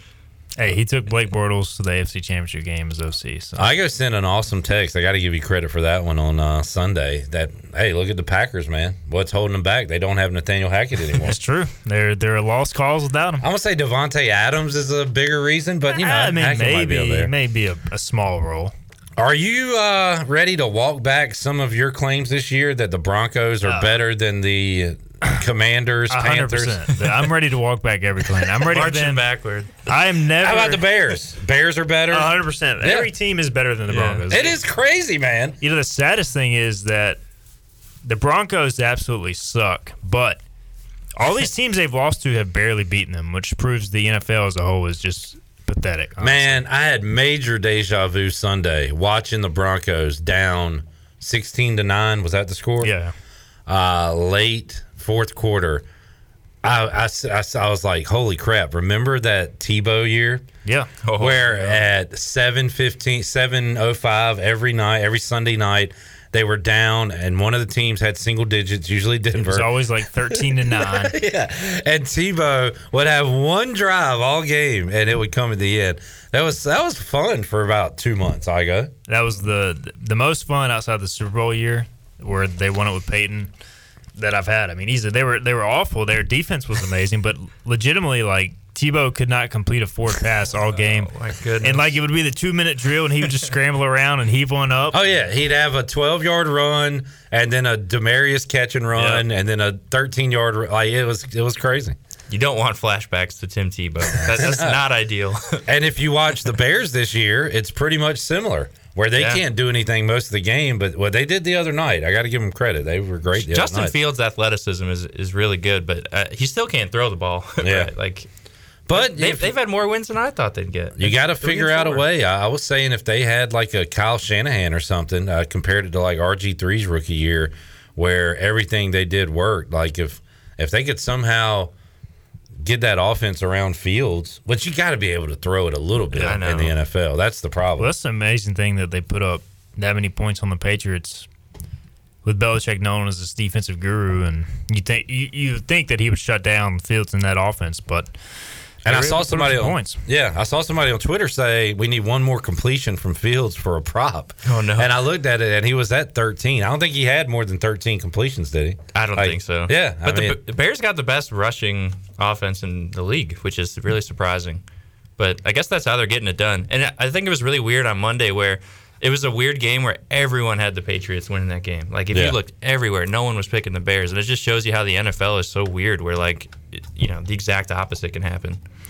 it's just I used to really enjoy. Maybe it's because the Broncos stink so bad, but I used to really enjoy watching random games. But now, unless it's like Chiefs Bills or something, like I can't sit down and watch a random game. It's just not a great product right They're now. bad, and I don't know Yeah. what it is. Yeah. Has the defense finally caught up to this wide open offense stuff? Yeah, or- it feels like it, man. It, it because it- like Tom Brady struggling this much, and Aaron Rodgers even without Davante Adams, like it feels like maybe the NFL has finally figured out how to defend guys like Brady and Rodgers. But now you got Josh Allen and others, and Mahomes, you know, still scrambling, still making things happen to an extent. So, yeah, I don't know. They certainly have figured out how to defend Russell Wilson, though. yeah, uh, Mike P wanted to bring that up.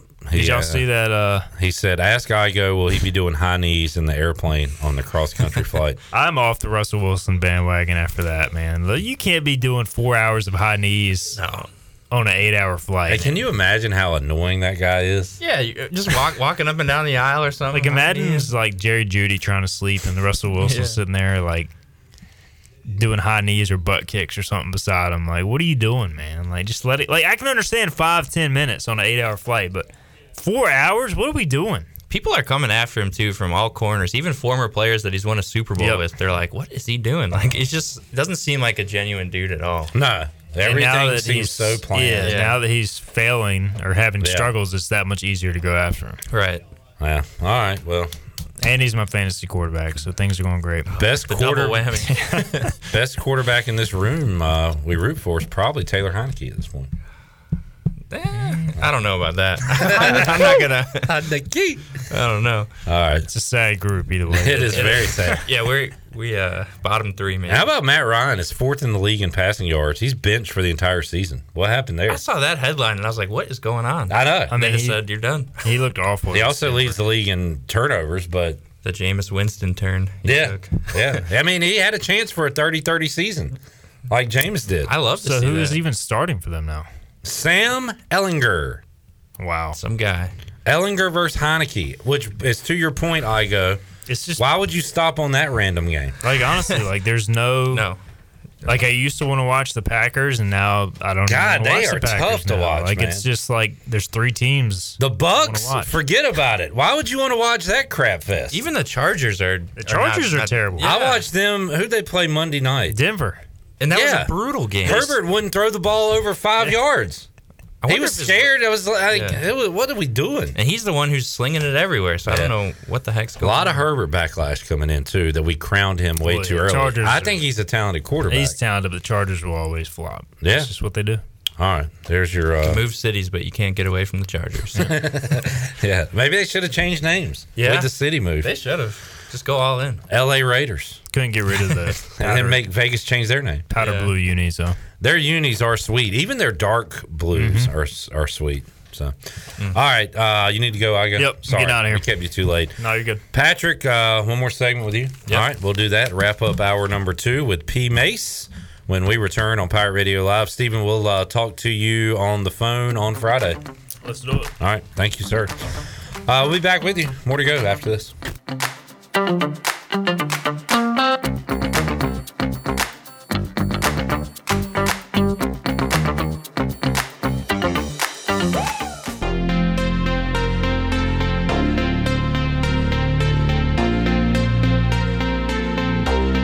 You're listening to Hour 2 of Pirate Radio Live. This hour brought to you by Washington Chrysler Dodge Jeep Ram. Drive a little and save a lot with a short trip to Washington Chrysler Dodge Jeep Ram on Highway 264 in Washington at WashingtonChryslerDodgeJeepRam.com. Now, back to the show.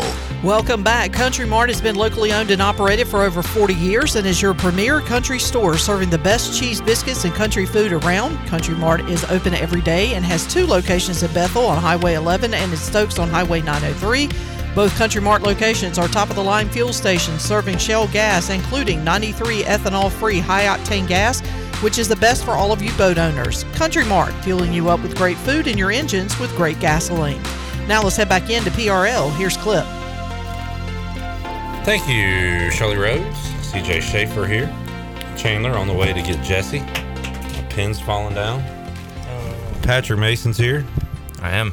Patrick, uh, we've got some audio from Donnie Kirkpatrick and Blake Harrell. What did uh, you ask the coordinators? What did you want to know when you talked to them yesterday? Um, I'm pretty sure I asked Donnie about just if he if he could see anything in this offense that could kind of lead to some future success, like if they unlocked anything. Um, just because you know they, they've been playing well lately, and it, it seems weird when they have these hiccup games, and it, it just doesn't seem like it meshes with you know what's actually going on with, with the roster. You know everything's everything's pretty talented, and I think if they play well, I mean it seems silly, but they play well, they look awesome, right? So um, I'm just curious if they can kind of just keep this going, if they figured anything out, and um, I mean it sounds like they're uh, you know being able to to build on this, and I guess we'll see, but it's yeah, it'll be interesting, you know, because they are very when they look good, they're they're really good. It's volatile. Thank you, thank you. And Volatile. like we've watched sports long enough to know too that the teams lost three in a row. Team looks great winning two in a row. That doesn't mean we know the outcome of this game because you you factor in a lot of stuff. How, how much do you factor in going on the road? I mean, these two la- last two wins over good teams have come at home. You've had your crowd behind you. Now you're in a different atmosphere. Like it makes me a, a little nervous if I'm, if I'm a Pirate fan. and I think it should because I think the last time they went on the road, we saw what happened to Tulane. That was just not a good performance at all, right from the start. Um, you know, then obviously you can go to South Florida, but I just wonder if that's a just a product of South Florida being South Florida. Yeah, and how remind us of the atmosphere at Tulane. Wasn't It- much of one, or It really wasn't much of one. I mean, Yeah. it felt more like a road game than South Florida did, but Sure. there really wasn't that many fans. But this will be the first real like road environment, right? Mhm. And Yeah. I've talked to I talked to Bryce Williams who went to Provo in 2015. He said he'd much rather have it where there's 50, 60, 70, however many ever thousand like on you, booing you, against you than having a thousand people. That makes sense, you know? right? Because like I guess if everyone's going after you, you guys can band together and say, "Hey guys, let's you know we're against everyone else." You can kind of have that mentality. But if you go to these other other spots where it's really sporadic crowds and it just almost feels like you're in a glorified scrimmage sometimes, and I don't know. I, I guess really there's no excuse to not kind of bring some energy, but yeah, Right. it might be hard to manufacture some energy sometimes. Yeah. Uh, Patrick Mason joining us. He'll be there. We'll uh, lob you a phone call during the Bud Light pregame tailgate Lob Friday. away. When uh, when you plan on getting back? Uh, I'll come back Saturday, like Saturday afternoon. So you don't have to. Uh, you're not like the team where you go back that night No. and get back at six a.m. No You'll, way. uh, that sounds brutal, honestly. yeah. Uh, so and how about uh, Patrick? What are you gonna do next weekend? Man, I gotta do something fun, right? The Yeah. First, first weekend without football in months. You know what I'm gonna do? I'm gonna sit down and watch football all day. yeah. Right. Yeah. You can't, you know, totally divorce yourself my from wife. football. Speaking of divorce, I'm sure I'll have some stuff to do. Yeah. Oh yeah. You got being to home list. for the first time in. Uh, Well, we have a lot of months. Saturdays off coming. We got three Saturdays in a row off. now for you, you'll be traveling two of them though, right? Mm-hmm. Yeah, I think Cincinnati. I'm going to try to get out of there pretty quick. Yeah. But um, yeah, Utah should be fun. I'm looking forward to it. I, I'm really just, I really want to see that atmosphere there. I, I've heard all these stories of BYU fans getting up for the game, and I guess they don't do much tailgating beforehand, but they just kind of show up. They show up, all lathered up, ready to go. and get out. Yeah. And uh, yeah, Jeff says like they there's not much atmosphere pregame and stuff, and then the place just fills up, and then he says he wraps up his post game show and the parking lot's empty, and it's almost like it's, it's it's eerie almost. Yeah, he says. that's really it's odd, right? Yeah. So uh, I don't know. Key things you're looking at for this weekend for for East Carolina to succeed. What do they need to do? Um, I, probably the same as what they did last week. Just I think running the football. Like if Keaton Mitchell can continue to just be Keaton Mitchell, I think that really keeps the offense on pace and on schedule. When he can just has that just that threat of breaking off a 10, 15 yard run, I think it does a lot for the defense. Um, the thing I've noticed about BYU, they're I mean we've heard about they're really big, but I think they're just really tall everywhere. Like the receivers are six four. Like we talked to Malik Fleming this week about giving up essentially half a foot to some of these receivers, and you know he was saying he's ready for the challenge. That's kind of what you have to expect if you want to play at the next level. Um, but I think it's going to be like a, a physical challenge for for East Carolina. Um, you know BYU is, is missing their leading receiver and runner, so. Um, I guess not everyone's coming back this week, but it'll still be a challenge. Like the tackles, I think six eight, you know, on the ends. Like it's just big boys that you gotta. I think it'll be a technique sort of game uh, this week versus you know maybe just physical. And speaking of the run, I don't know if it's because of this, but it sure seems like they're throwing more on first down. I don't know if that's opening up running lanes, uh, you know, later in the game or in different situations, but it really feels like, and we talked about this too, right? Like, yeah, you do what the defense gives you, but be aggressive. You be the aggressor. It feels like ECU's done that the last two games, right? Yeah, and I think Donnie even might have mentioned it yesterday, where you know you're the one with the ball. Like you can dictate some things too. You don't always have to say, "Oh man, here's what the defense is doing. How do we figure this out?" Like, and especially like you said, if you can throw on first down and if you get a completion, like you're just already on schedule. And I think if you can do that, make some quick, easy passes. Um, I mean, that just opens up everything. And yeah, I mean, they're actually dictating what they want to do, and I think that's what we saw the past couple weeks. Patrick, thanks for hanging out. We'll uh, talk to you coming up Friday on the Bud Light pregame tailgate. I'll be there. Check out his work on the pages of the Daily Reflector online, reflector.com. Let's take a break. We'll come back. We'll visit with the voice, Jeff Charles, when we return. And also in hour three, we will talk to, um, this is a little different, Ben Chase. Ben Chase has been to 34 college football stadiums this year. He plans on attending 71 college football games. His next one is in Pullman, Washington, Thursday night, and then Friday night he'll be in Provo, Utah, for ECU and BYU. And we will talk to Ben uh, about his journey. So we got that coming up in hour three as well. All that and a giveaway is ahead. More Pirate Radio Live after this.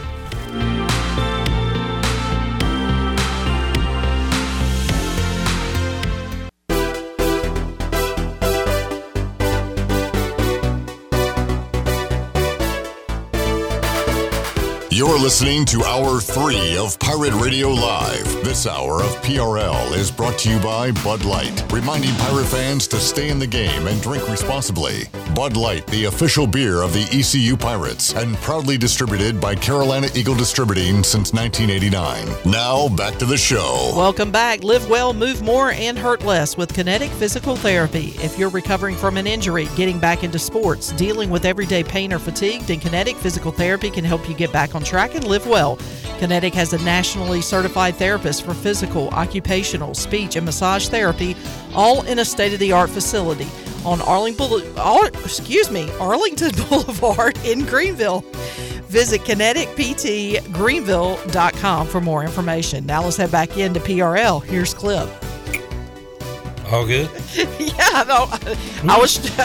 I don't know. Arlington Boulevard just tripped me up for some Oh, reason today. Arlington Ar- Arlie, Arr. Arr. Uh, you got dogs howling across eastern North Carolina. Shirley Rhodes is here. CJ Schaefer is here. Chandler, hopefully, is in Jesse. Uh, His Jeep, driving it back to the studio. I was like, please, please don't make it too much of a dramatic pause there. We need context. I had to add some context. All right, let's visit with the voice Jeff Charles, who I just remembered we recorded this earlier today, Shirley. Yes. And we're going to play this as if I am bringing it back into the show. So hit it right now. All right, welcome back into Pirate Radio Live here on a Wednesday. We will welcome in the voice, Jeff Charles, before he heads out of town to see East Carolina take on BYU. Jeff, how you doing today? I'm doing great, Clip, and you're right. Uh, ready to take off about 1:45 tomorrow afternoon. It's a four-hour flight through two different time zones, and then when you get there, it's going to be about 18 degrees on Thursday night. So, but we're looking forward to it. It's always fun to go out to Provo, Utah, and play BYU. This will be my third trip out there. Of course, the Pirates went out there in 2015. Had a really good game against BYU. Blake Kemp, you may remember, Clip, was the quarterback, and the Pirates lost that one by seven points, 45 to 38. But East Carolina had a chance in that one. And then in another life, years and years ago, I did a basketball game at the Marriott Center at BYU. So this will be trip number three. Always enjoy the people there, seeing a different culture. The folks out there are extremely nice, and the stadium is beautiful, and it's also very, very clean. It is immaculate. All their facilities are immaculate. Real quick story here, clip. I remember when I went out there years ago with Virginia Tech for a basketball game. The guys that uh, I was working with at the time, we all played a lot of basketball. And so we went over to the facility at BYU and we asked them if we could use the, the gym and, and the weight room and those kinds of things. And the folks there were very, very nice. And they said, sure. They said, we only have one requirement. You have to wear a BYU t shirt and shorts while you're in the facility. And we brought our own clothes in, our own gym bags in. So we said, hey, that's fine. we'll wear your stuff. And so after we got all sweaty and had a good workout in, we just threw them in the wash and walked out the door. It's the best workout we ever had. there you go. Gotta gotta look the part when you're there, and uh, good stuff. Jeff, we, we've talked a little bit about, and Coach Houston was asked about uh, elevation and altitude, and you know, is that a factor or not? And we had Bryce Williams on yesterday, and he played in that 2015 game, and he said he, he didn't. He didn't feel like he was lacking oxygen or anything. He said the one thing he did notice was it, how dry it was. And he said you take a squirt of water on the sideline, you run in, and by the time you're in the huddle, you got cotton mouth, and you need. So he said that uh, affected him. But you know, uh, do you notice anything like that when you go out there with the different uh, altitudes and things? Yeah, I do, Clip. And uh, I think Bryce pretty much hit the nail on the head. I don't notice a whole lot as far as breathing is concerned, but you're right. It is extremely dry, and you do get thirsty in a hurry. I wasn't in Provo or Salt Lake City for a long extended time, but I was in Durango, Colorado, as you know, for three weeks. Mm-hmm. And that was exactly the same kind of feeling out there. That's in the San Juan Mountains in Durango. And that is a place that's extremely dry. I'll tell you one thing. We talk about how cold it's going to be, and 18 degrees or 20 degrees is cold. I don't care where you are, but it's a different kind of cold than it is if it would be 18 degrees in Minnesota. It just feels different. And I remember a, an extended period of time when I was in Colorado for three weeks. During the day, it would be in the 40s and there would be snow everywhere. But I can remember walking out and, and walking around actually in a short sleeve shirt at 45 degrees, and that really wasn't that cold. So it's a it's a different kind of cold, and uh, we'll see how the Pirates adapt to that. It's not going to be a, a cold. I don't think like the Pirates have played in in Cincinnati or in Philadelphia when they've played Temple uh, a couple of years ago when it was really really cold. It's going to be cold, but it's a, it's a different feeling. It really is a different feeling. Speaking of weather, temperatures, how it affects the game, I was shocked the other night. Someone sent me a, uh, a picture of it during the game of the two big, you know, industrial sized heaters that UCF had on their bench. And did you and Kevin pick up that during the game, Jeff? And it's just crazy. It wasn't that cold, but man, I guess for those Florida boys, it was uh, certainly different than what they've been playing in, I guess. Yeah, I guess so. I did not see it during the game because we're located behind the Pirate bench, and uh, I don't really see a whole lot on the other sideline. But I did see, I did see uh, the different websites that had that posted on them, and I was I was kind of surprised because what was it, 63 degrees, Yeah. and those guys had the heat out. So I'm not really sure about that. I don't know about heaters for the Pirates in the game on Friday night or not. I would guess there will be some. But you know, it's it's a big undertaking clip to bring a football team, you know, two time zones away and 1600 miles away. And I don't think we ever give enough credit and I try to do this on our network broadcasts. But there are a lot of unsung heroes with a college football program. How about the guys who drive the 18 wheeler from Greenville, North Carolina to Provo, Utah with all of that equipment? It's it's it's amazing. They used to drive that thing out to El Paso. Yeah, yeah, it was 2,100 miles out to El Paso. You you may remember, and I think this is like 16, 1700 miles out to uh, Provo. And the guys left on Monday with the equipment truck. How about those guys? Let's give them a big pat on the back uh, and a big bear hug because I tell you what, that is some job to drive that thing all the way out there and back. There are two guys, and they trade off, but still that is quite a job, and uh, hats off to those guys. They do a terrific job. At 11:01 uh, earlier today, uh, there was a picture tweeted out, and and I don't know who this person is, but they are uh, they're on the trip and on the trips with these giant. Uh, uh, haulers here, and it says the Queen Anne anchor has been dropped in Provo, Utah, Utah, at the hotel. So he said a nice smooth ride. Uh, looking forward to seeing the boys arrive on Thursday. So they're already there. So they are there, and uh, yeah, they were actually for this particular trip. I know people were tracking. Uh, I just saw that tracking the um, the trip itself, and you got some pictures here from uh, the Middle America, Jeff, and uh, made the whole trip out there. So good. Stuff. Yeah, that's really good stuff. And uh, I don't know exactly how they do it. I am assuming now with two drivers, one guy drives and the other guy sleeps, and then vice versa. So they probably don't stop very often, if at all, just for gas and maybe something to eat. But I don't think they stay at a hotel on the way out. So they just keep rolling. And it's a long, long way out there. So again, we appreciate so much their efforts. And boy, that takes up. So they head right back after the game, I would assume. They do, and and get here, and then uh, luckily not. If you're if there's back to back road games, that's a that's a hassle right there, Jeff. That's So, tough. Yeah. that is that is really tough. Of course, they'll have a chance, like we all will, to catch our breath Yeah. uh, next week with the open date. But again, I can remember so many times being in El Paso with those guys and.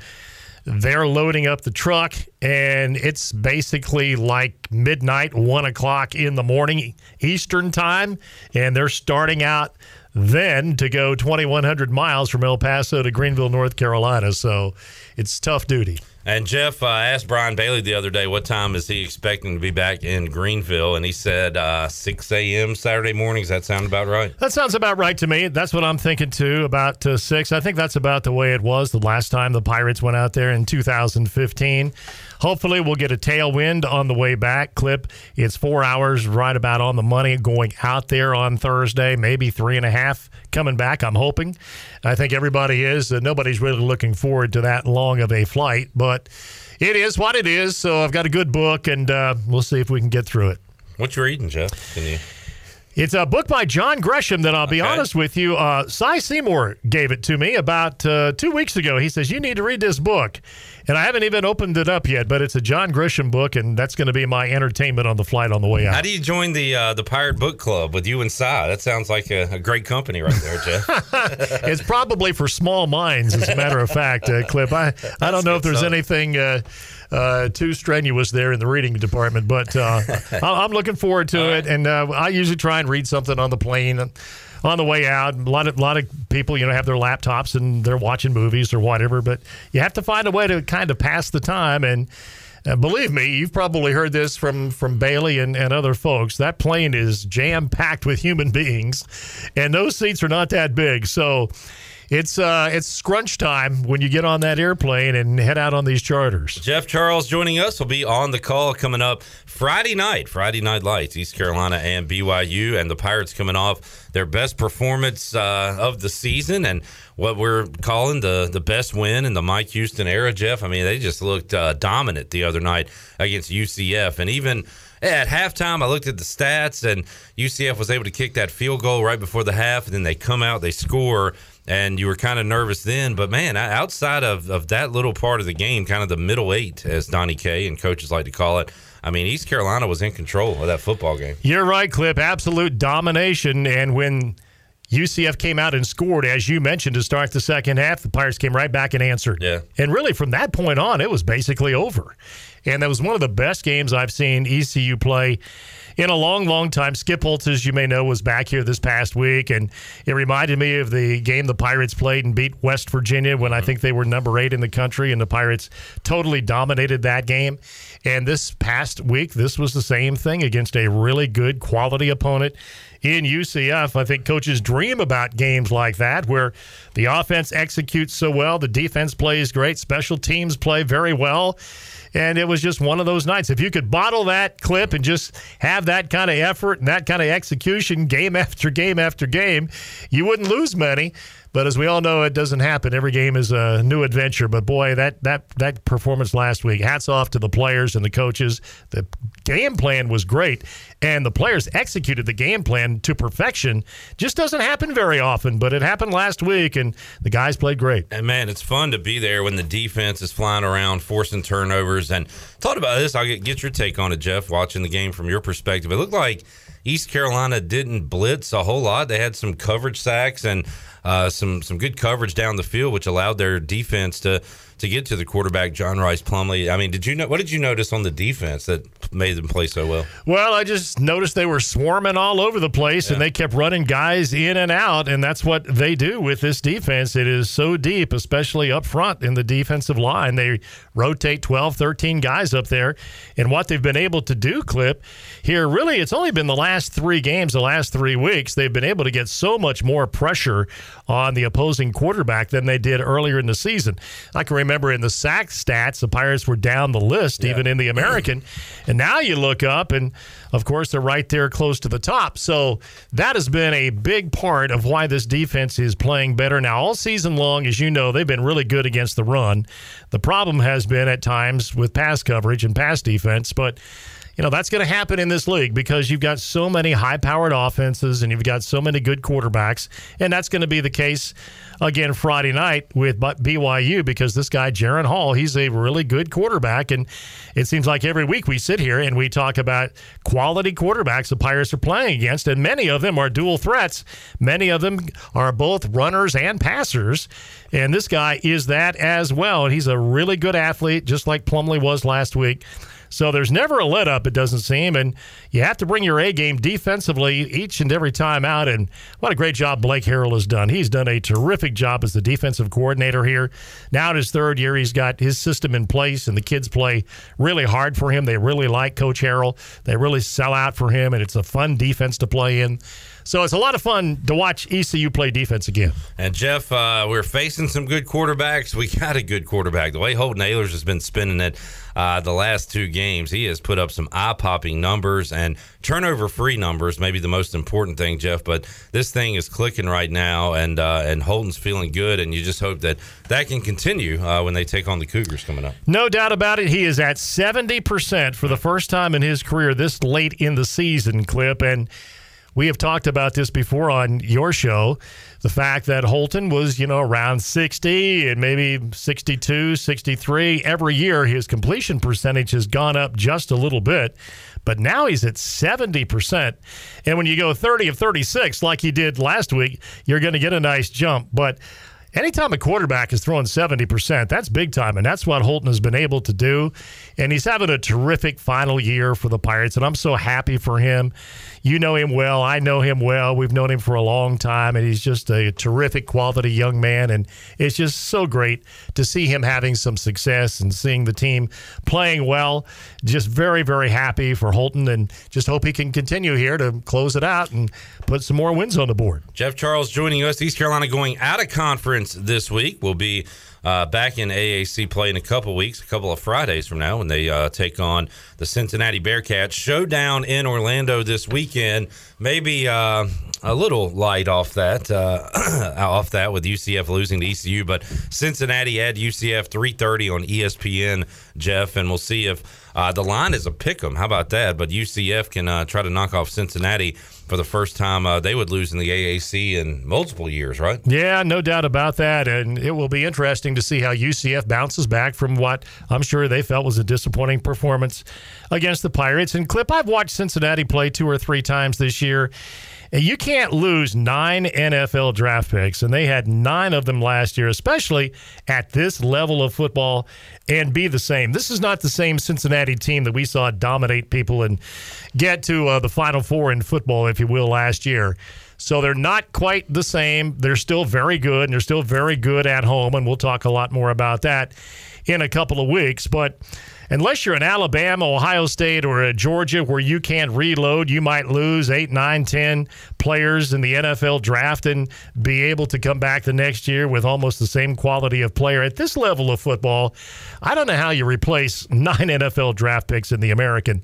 And uh, I think that uh, Cincinnati is, is still very good, but I don't know if they're as good as they were last year. Six and one right now. That only loss coming, I believe, week one uh, when they went down and lost to Arkansas. Uh, but they got a challenge on their hands. UCF going to be angry and uh, ready to bounce back. That's a big one coming up on Saturday. World Series uh, beginning on Friday, Jeff, and we've talked about it. You do your preseason predictions every year. This year you pick the Phillies to win the NL East, and I kind of gave you the side eye on that. And they didn't win the East. They were in a battle for the wild card with the Brewers. They got in, and man, they have been red hot, and the atmospheres there at Citizen Bank Park have been incredible in the postseason. They'll try to keep riding that against an Astros team, Jeff, that has not lost in the postseason. It's amazing. The Astros are on a roll. Philadelphia is on a roll, so it's going to be a great World Series. The Astros are just so good at home. It's going to be tough for Philadelphia to go in there and win games. I really believe that. And I think sentimentally, Clip, a lot of people are pulling for Dusty Baker and for him to get his first World Series championship. He's been such a great manager and a great person all of these years representing whatever team that he has managed. And he's yet to get that World Series championship. So I think a lot of people are pulling for him. But Philadelphia is a is a great story. And Bryce Harper, you know, he's such a great player. He's just put that Philadelphia ball club on his back. And they've got they've got the hammers too uh, at the top of the rotation, just like the Astros do. So it'll be interesting to see what happens offensively in this series. And Clip, how many times have you seen it? And we were talking about this the other day. The Yankees have all those sluggers and all those great hitters. And oftentimes in a short series, and you've seen it for years and years, uh, great pitching will stop great hitting almost every time. And that's what happened with the Yankees. And they ran into uh, a buzzsaw with, with the Astros. And they just weren't able to hit. The Astros pitching was just uh, so good. And Justin Verlander, my goodness, the guy's now 39 years old. And look what he is doing. He's still throwing 98, 99 mile an hour BBs out there, and his breaking stuff is great. And he's having just a terrific year. So you like to see that. I remember back in the day when he was pitching at Old Dominion against uh, ECU. So it's going to be a lot of fun. Going to be a lot of fun. I think the World Series is going to be good. Do you have like the marquee teams? Do you have like the Dodgers against the Yankees or the Red Sox uh, in the World Series? No.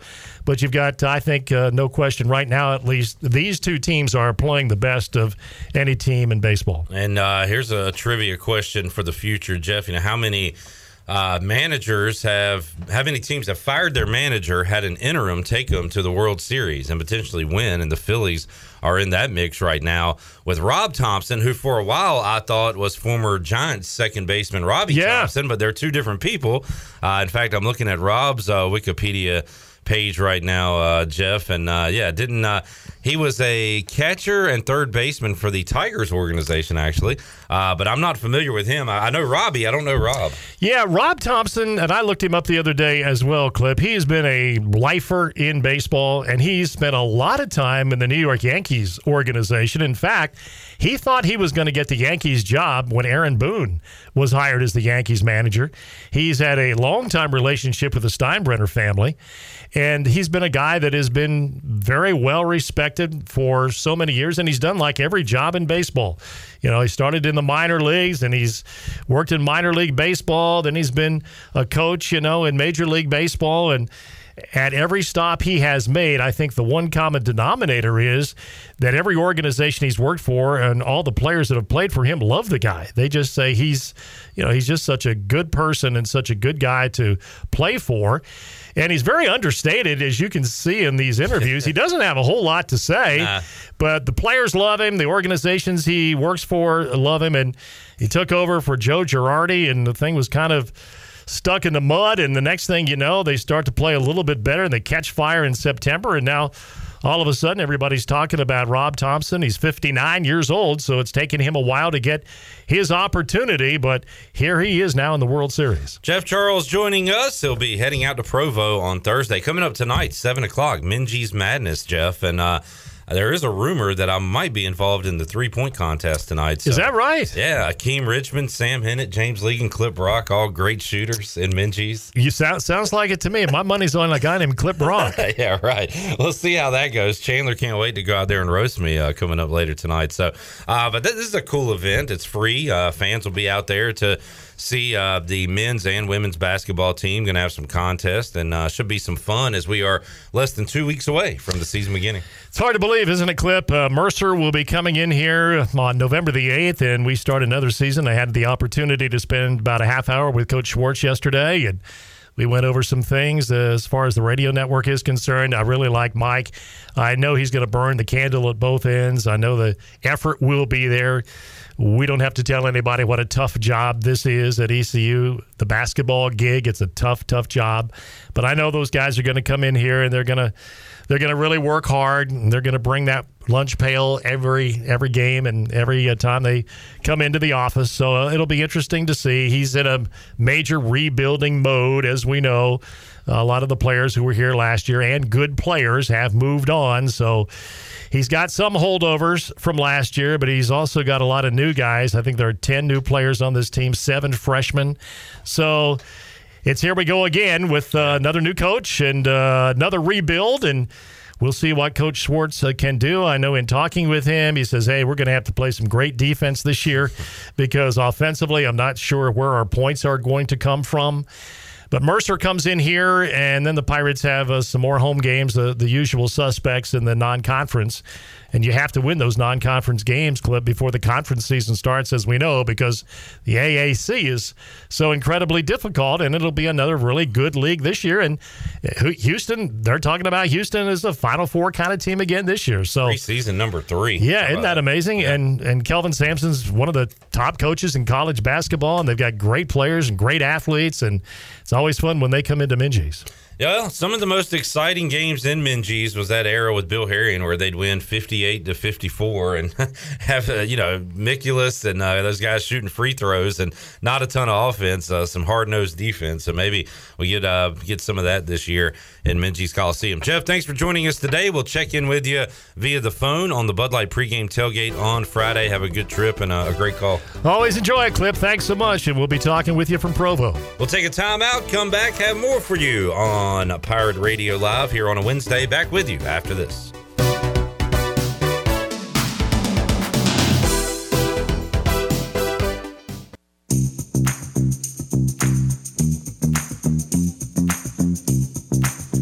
You're listening to Hour 3 of Pirate Radio Live. This hour of PRL is brought to you by Bud Light, reminding pirate fans to stay in the game and drink responsibly. Bud Light, the official beer of the ECU Pirates, and proudly distributed by Carolina Eagle Distributing since 1989. Now, back to the show. Welcome back. To get the business services that are right for your business today, contact the team of experienced local bankers at First Bank. The team includes bankers you can trust, like Ashley Caps.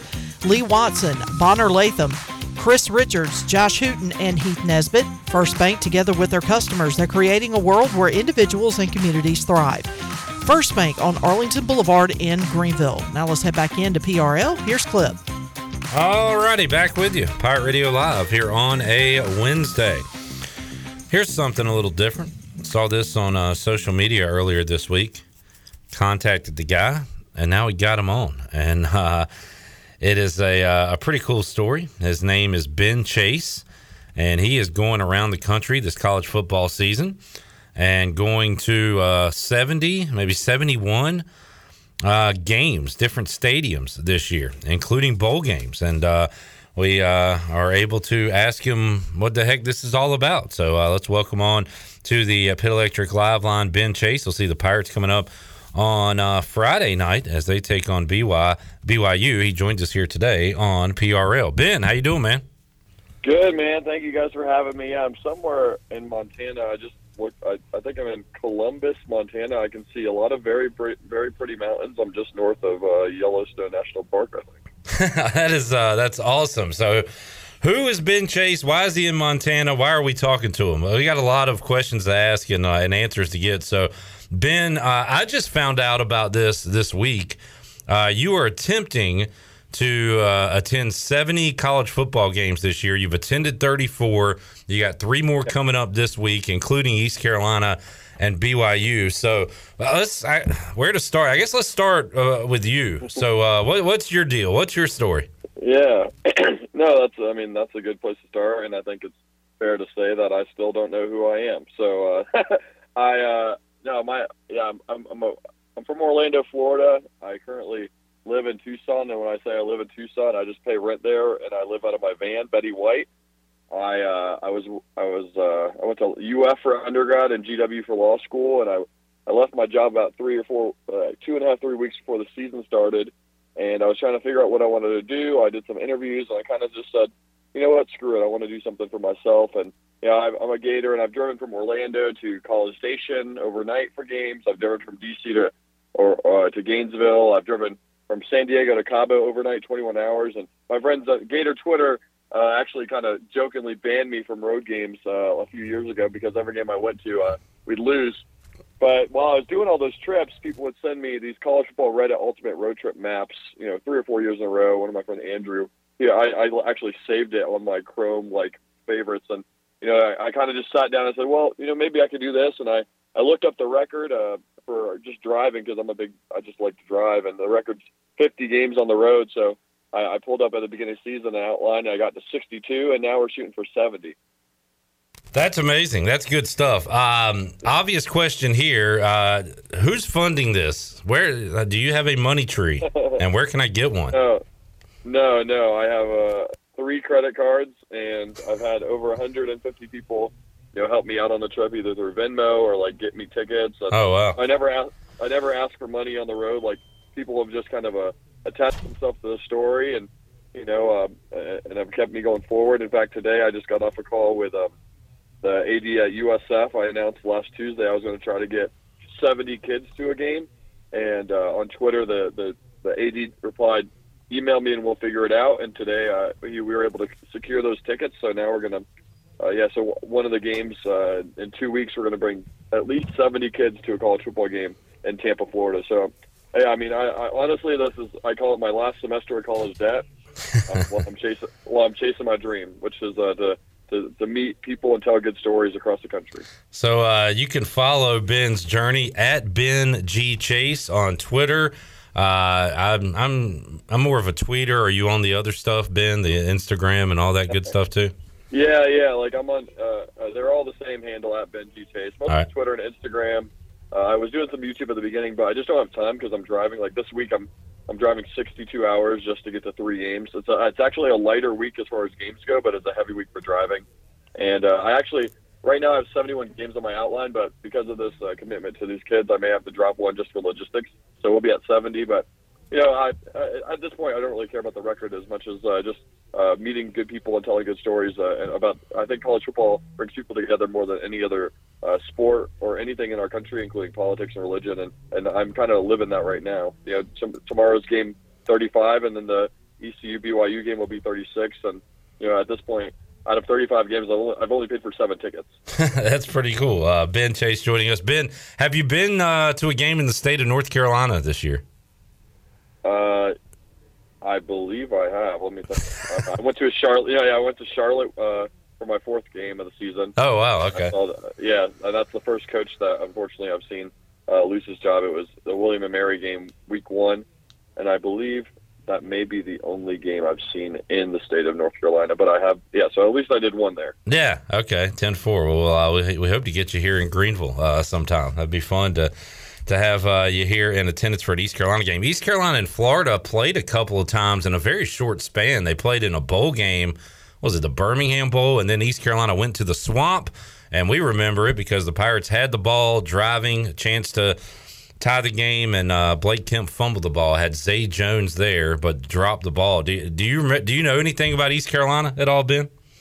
Yeah, I mean, I remember you guys giving us some heart attacks, and you know, I've seen the Pirates uh, do well. You guys just had a who's who's your most famous famous quarterback in the that's been like in the in the league? Uh, Jeff Blake, David Garrard. Yeah. we've had a few. Yeah, Garrard, that's who it was. Yeah, yeah, yeah, yeah. Because you know, I, I'm from Orlando, so I, I'm a Bucs fan, but I follow uh, the Jags, even though they're they're the tortured franchise of Florida. Uh, but yeah, so I mean, I, I have a, a little bit of awareness, but not like you know, I, I'm I would say that I'm a closet UCF fan at times, so I know you guys have had battles with them. But uh, besides that, not like heavily uh, tapped into everything going on in Pirate Nation.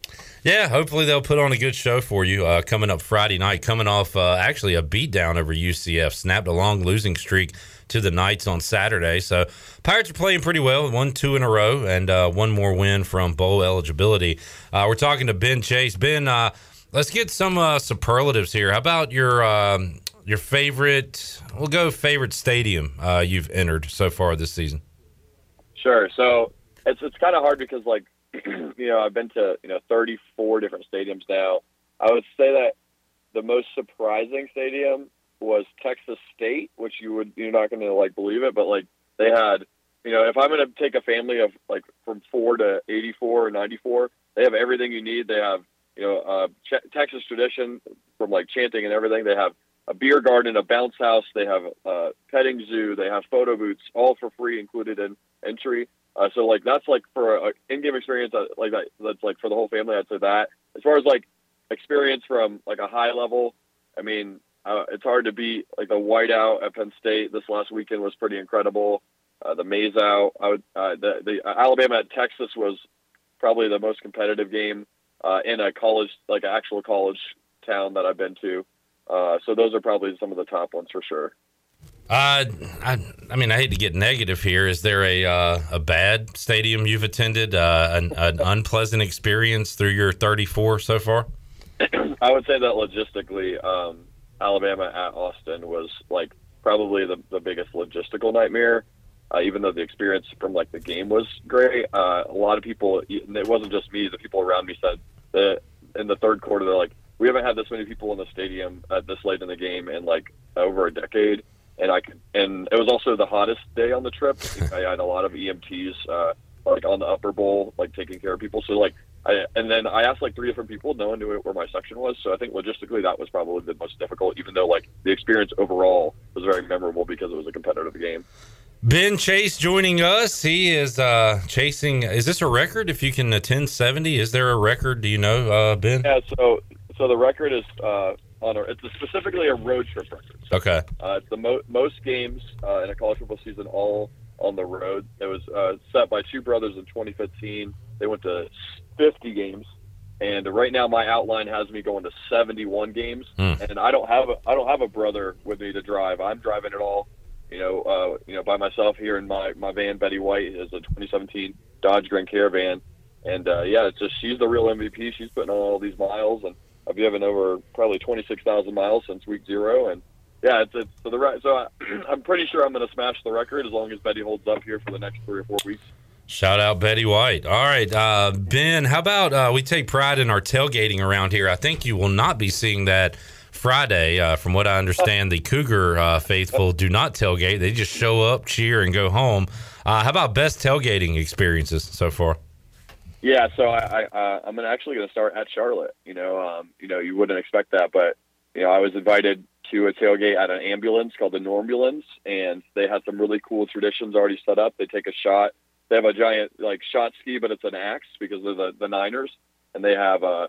Uh, an hour before the game time, they take shots of Goldschläger, but it's dyed green because again, that's their their colorway. They had a, a Drinko Plinko uh, thing where you put a little ball in and it decides one of six shots, and then obviously an ambulance that you party out of is pretty fun. Uh, that's I mean I'm biased. I'm a Gator, so I, I'll just say that uh, there's a, a, a tailgate there called oh crap, what's the official name of it? I'm I'm blanking right now.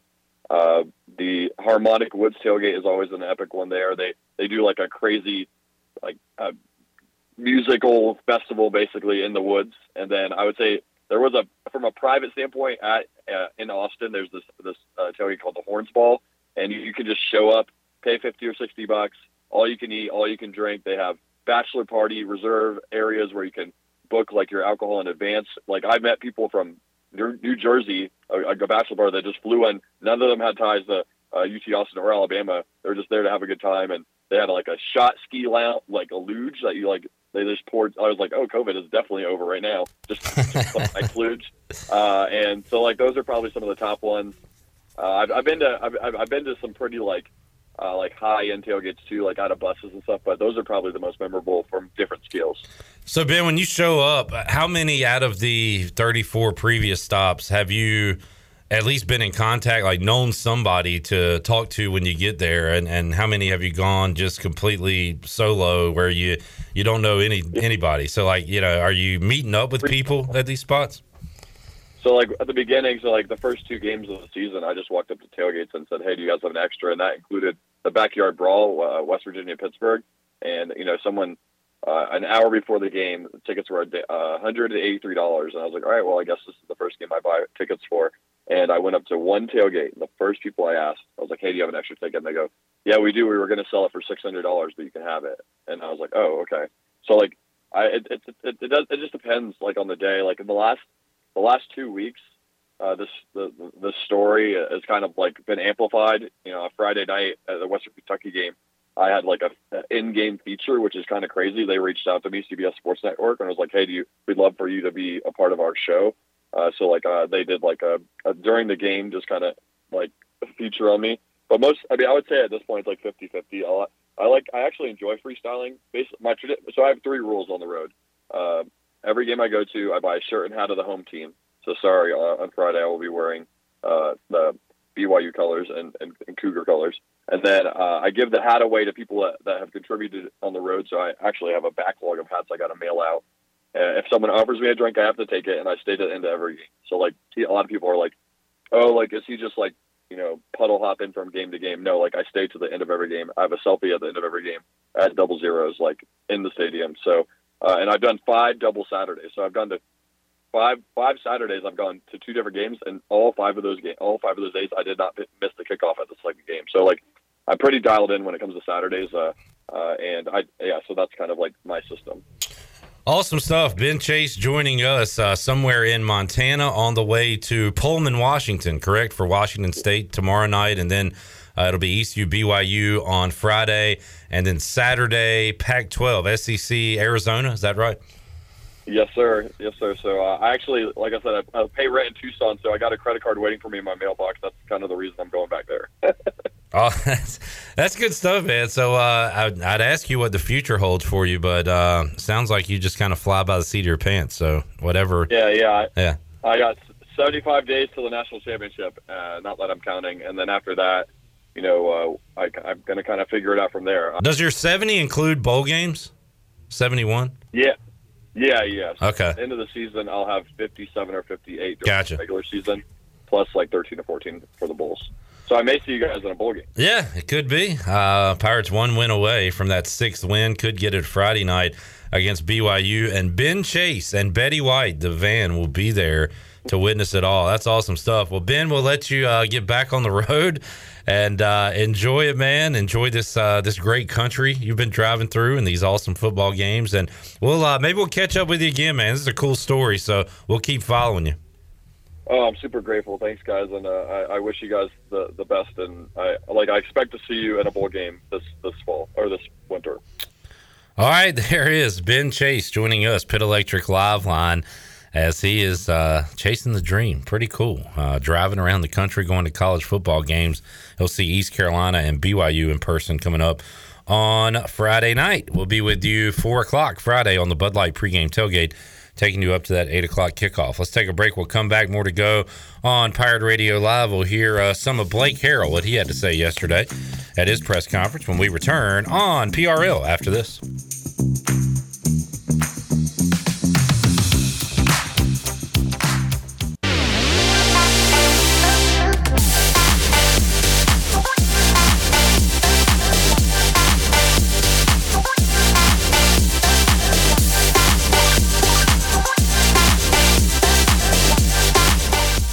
You're listening to Hour 3 of Pirate Radio Live. This hour of PRL is brought to you by Bud Light, reminding Pirate fans to stay in the game and drink responsibly. Bud Light, the official beer of the ECU Pirates, and proudly distributed by Carolina Eagle Distributing since 1989. Now, back to the show. Welcome back. Uh, take a look at your stock market report. The Dow was up two points, closed out the day at 31,839. NASDAQ was down 228 points at 10,970, and the S&P was down 28 points as well at 3,830. That's your Wells Fargo Advisors financial report for a personal look into investing. Call Wells Fargo Advisors today at 756-6900 in Greenville. Wells Fargo Advisors LLC, member SIPC. Now let's head back into the show. Here's Cliff. All right, back with you, Pirate Radio Live. Not that I'm really complaining, but my goodness, Washington has fallen off the map, quite literally. I was looking at the local TV schedule for this weekend. Your CBS early game will be Pittsburgh at Philadelphia. Your Fox early game will be Carolina at Atlanta. And your Fox late game will not be Washington at Indianapolis here in North Carolina. It'll be San Francisco at LA. So can't even get the commanders here uh, when they are available to get. When they aren't going up against the Panthers, it'll be uh, San Fran, LA as the games uh, this weekend locally. Uh, Shirley turned me on to a stat to consider. She turned me on to a stat to consider. The stat to consider. Did I st- stutter? I didn't say nothing. No. This is Greg Wrubell, play-by-play voice of BYU, uh, letting the folks over there know how good this receiving corps is. He says East Carolina wide receiver Isaiah Winstead is one of only three, count them, three FBS players with 50 catches and 800 plus receiving yards. ECU is one of only two FBS schools with multiple players, 650 plus receiving yards. Winstead and, of course, C.J. Johnson. Huge. Welcome back, Chandler. Huge flex. Who's flexing? ECU. Oh. And Isaiah Winstead. That he is. All right, that's uh, offense. Let's talk some defense. Let's hear what Blake Harrell had to say yesterday at the weekly press conference as he met with the media. Coach, a short turnaround. Do you feel like, from a game plan perspective, prep perspective, you're already caught up, or still kind of catch up? No, I, th- I, think we're caught up. I mean, our, our, coaches and the sports staff and analysts and GAs have done a really good job just preparing for this. And um, you know, at this point in season two, you kind of start building your package, and you kind of, hey, what can we get to that our kids really feel really good about, really know, can play really fast and physical, and go play the way we want to play. So you don't want to overload them, get them thinking too much. That'll slow them down. Um, and then you take the looks that you think are their top looks, and you make sure you're practicing it. Make sure you're preparing for what we call their fastballs, and make sure you're you're sitting on on those and and ready to play those. So that's what we've done. And uh, just I was actually talking with the coaches out there just then and say, hey, what what other looks is we need to show them that we need to possibly be prepared for. Um, and at this point in the season, too, you know, game whatever it is, you feel like you've seen so much, so many different offenses that you can combine. Hey, remember what we saw against Memphis or Tulane or UCF that kind of pull that back out and hey, this is what what it, who it's similar to. So just really good recall from our guys over the over the, this course of this week of just hey similar opponents of you know uh, this particular scheme, uh, pass play, all that kind of stuff, and pulling it out. So they did a really nice job of that. Another week, another challenging quarterback. Yeah. Uh, hopefully one day you'll quit saying that. you know, um, you know, I, I, think he's a really good quarterback. He's he's uh, really good arm talent and really special kid. And I know um, I, I'd heard some guys in the preseason say he's better than the kids with the Jets. Um, I don't know. I'm not an NFL quarterback guru, but I think he's pretty good. And uh, we he certainly got our attention and our respect. So we, we got to do a good job with him. I thought Liberty did a nice job getting pressure on him. Uh, that was probably his worst game of his career. Um, so we'll probably try to replicate some things they did, hopefully. Um, but you got to look at the other games that he played really well in, and um, you know threw for almost 400 yards against University of Arkansas, and, and did some really nice job against Notre Dame. So those are the games that he's played well in, and you got to go back and uh, why do you play well in those games, and what can you take away from it? What do we got to take away from him? So certainly a challenge, um, you know. But we got to we got to go out there and, and take take care of us and, and do things we do well. They've had some injuries to their skilled guys. It seems like they're kind of in and out. But when they are healthy, they got some NFL guys. So what challenges does that create? Yeah, yeah. I think it's it's less probably a little bit, bit of a tough piece from a game plan perspective. Is hey, if 18's in there, if zero's in there, if, if 12's in there uh, 83, you know, all those guys combined, like which which combination are you going to get? And then who do they want to get the ball to? You know, 12 was, was back full speed and healthy last week, and I think he touched the ball uh, about 15 times out of 30 something snaps that he was in the game. So he was definitely a focal point of their offense. Um, you know, if, if Zero's healthy and he's in there, then maybe he gets a few more touches. Maybe if he's not in there, maybe 12 gets him. If 18 comes back, then, then obviously some of the touches go to him. So um, and if two, if two, same thing in the backfield. If two's back there um, in full speed, you know how many touches is he going to get? So that that's a little bit of a guessing game from a uh, personnel perspective. Is you know exactly where they're trying to spread the ball to. You kind of know their base run game, their base pass game, but who their top targets. And, and I think some of it too is just a system. Um, whoever happens to be in there, 27 and 20 are both good ball players. The tight ends are good players. Um, so we got to, you know, you got to keep your eyes on all of them, know where them all of them's at. Obviously, with 12 and 0, 18's around, you dang better sure know where they are. You had an outstanding performance defense wise last Saturday. How do you kind of grow off of that and take it to Utah? You know, I think anytime you go play well, it builds confidence with with your uh, with your program, with your team, and with our defensive unit. And I think it's certainly doing that. Um, you know, I thought we played pretty well against Memphis uh, until until last drive. I think we only gave up like 20 or 23 points, whatever it was there. And, and felt really good about it. And then uh, carried that in UCF. So you can see, hey, each and every week uh, the confidence grows. And if we can continue to do that and get off to a good start in Utah, uh, then I think that confidence will even grow more, and, and we can we can get to where we want to be. Blake Harrell, more from Coach Harrell, more from Donnie K on Thursday's edition of Pirate Radio Live. We'll also have Tony Dunn in. CarolinaCatChronicles.com. We'll make our NFL picks. Touchdown, Tony Collins, Troy D. We'll have a lot of fun on Thursday's show, our last Pirate Radio Live of the week. But of course, we will be with you Friday on the Bud Light pregame tailgate, taking you up to the 8 o'clock kickoff. We'll kick it off 4 o'clock on Friday. Thanks for tuning in today. Chan Man's back with Jesse. Jesse's back. And Chan Man's back. But what is most important is that Jesse's back. The old Jeep back in my arms. Beep beep. Who got the keys to my Jeep? Shirley, CJ, Chandler. We'll see you fine folks Thursday, 3 o'clock on an all new edition of Pirate Radio Live. We're off to Minges Madness. So long, everybody. Thanks for listening to Pirate Radio Live, an exclusive presentation of the voice of the pirate nation.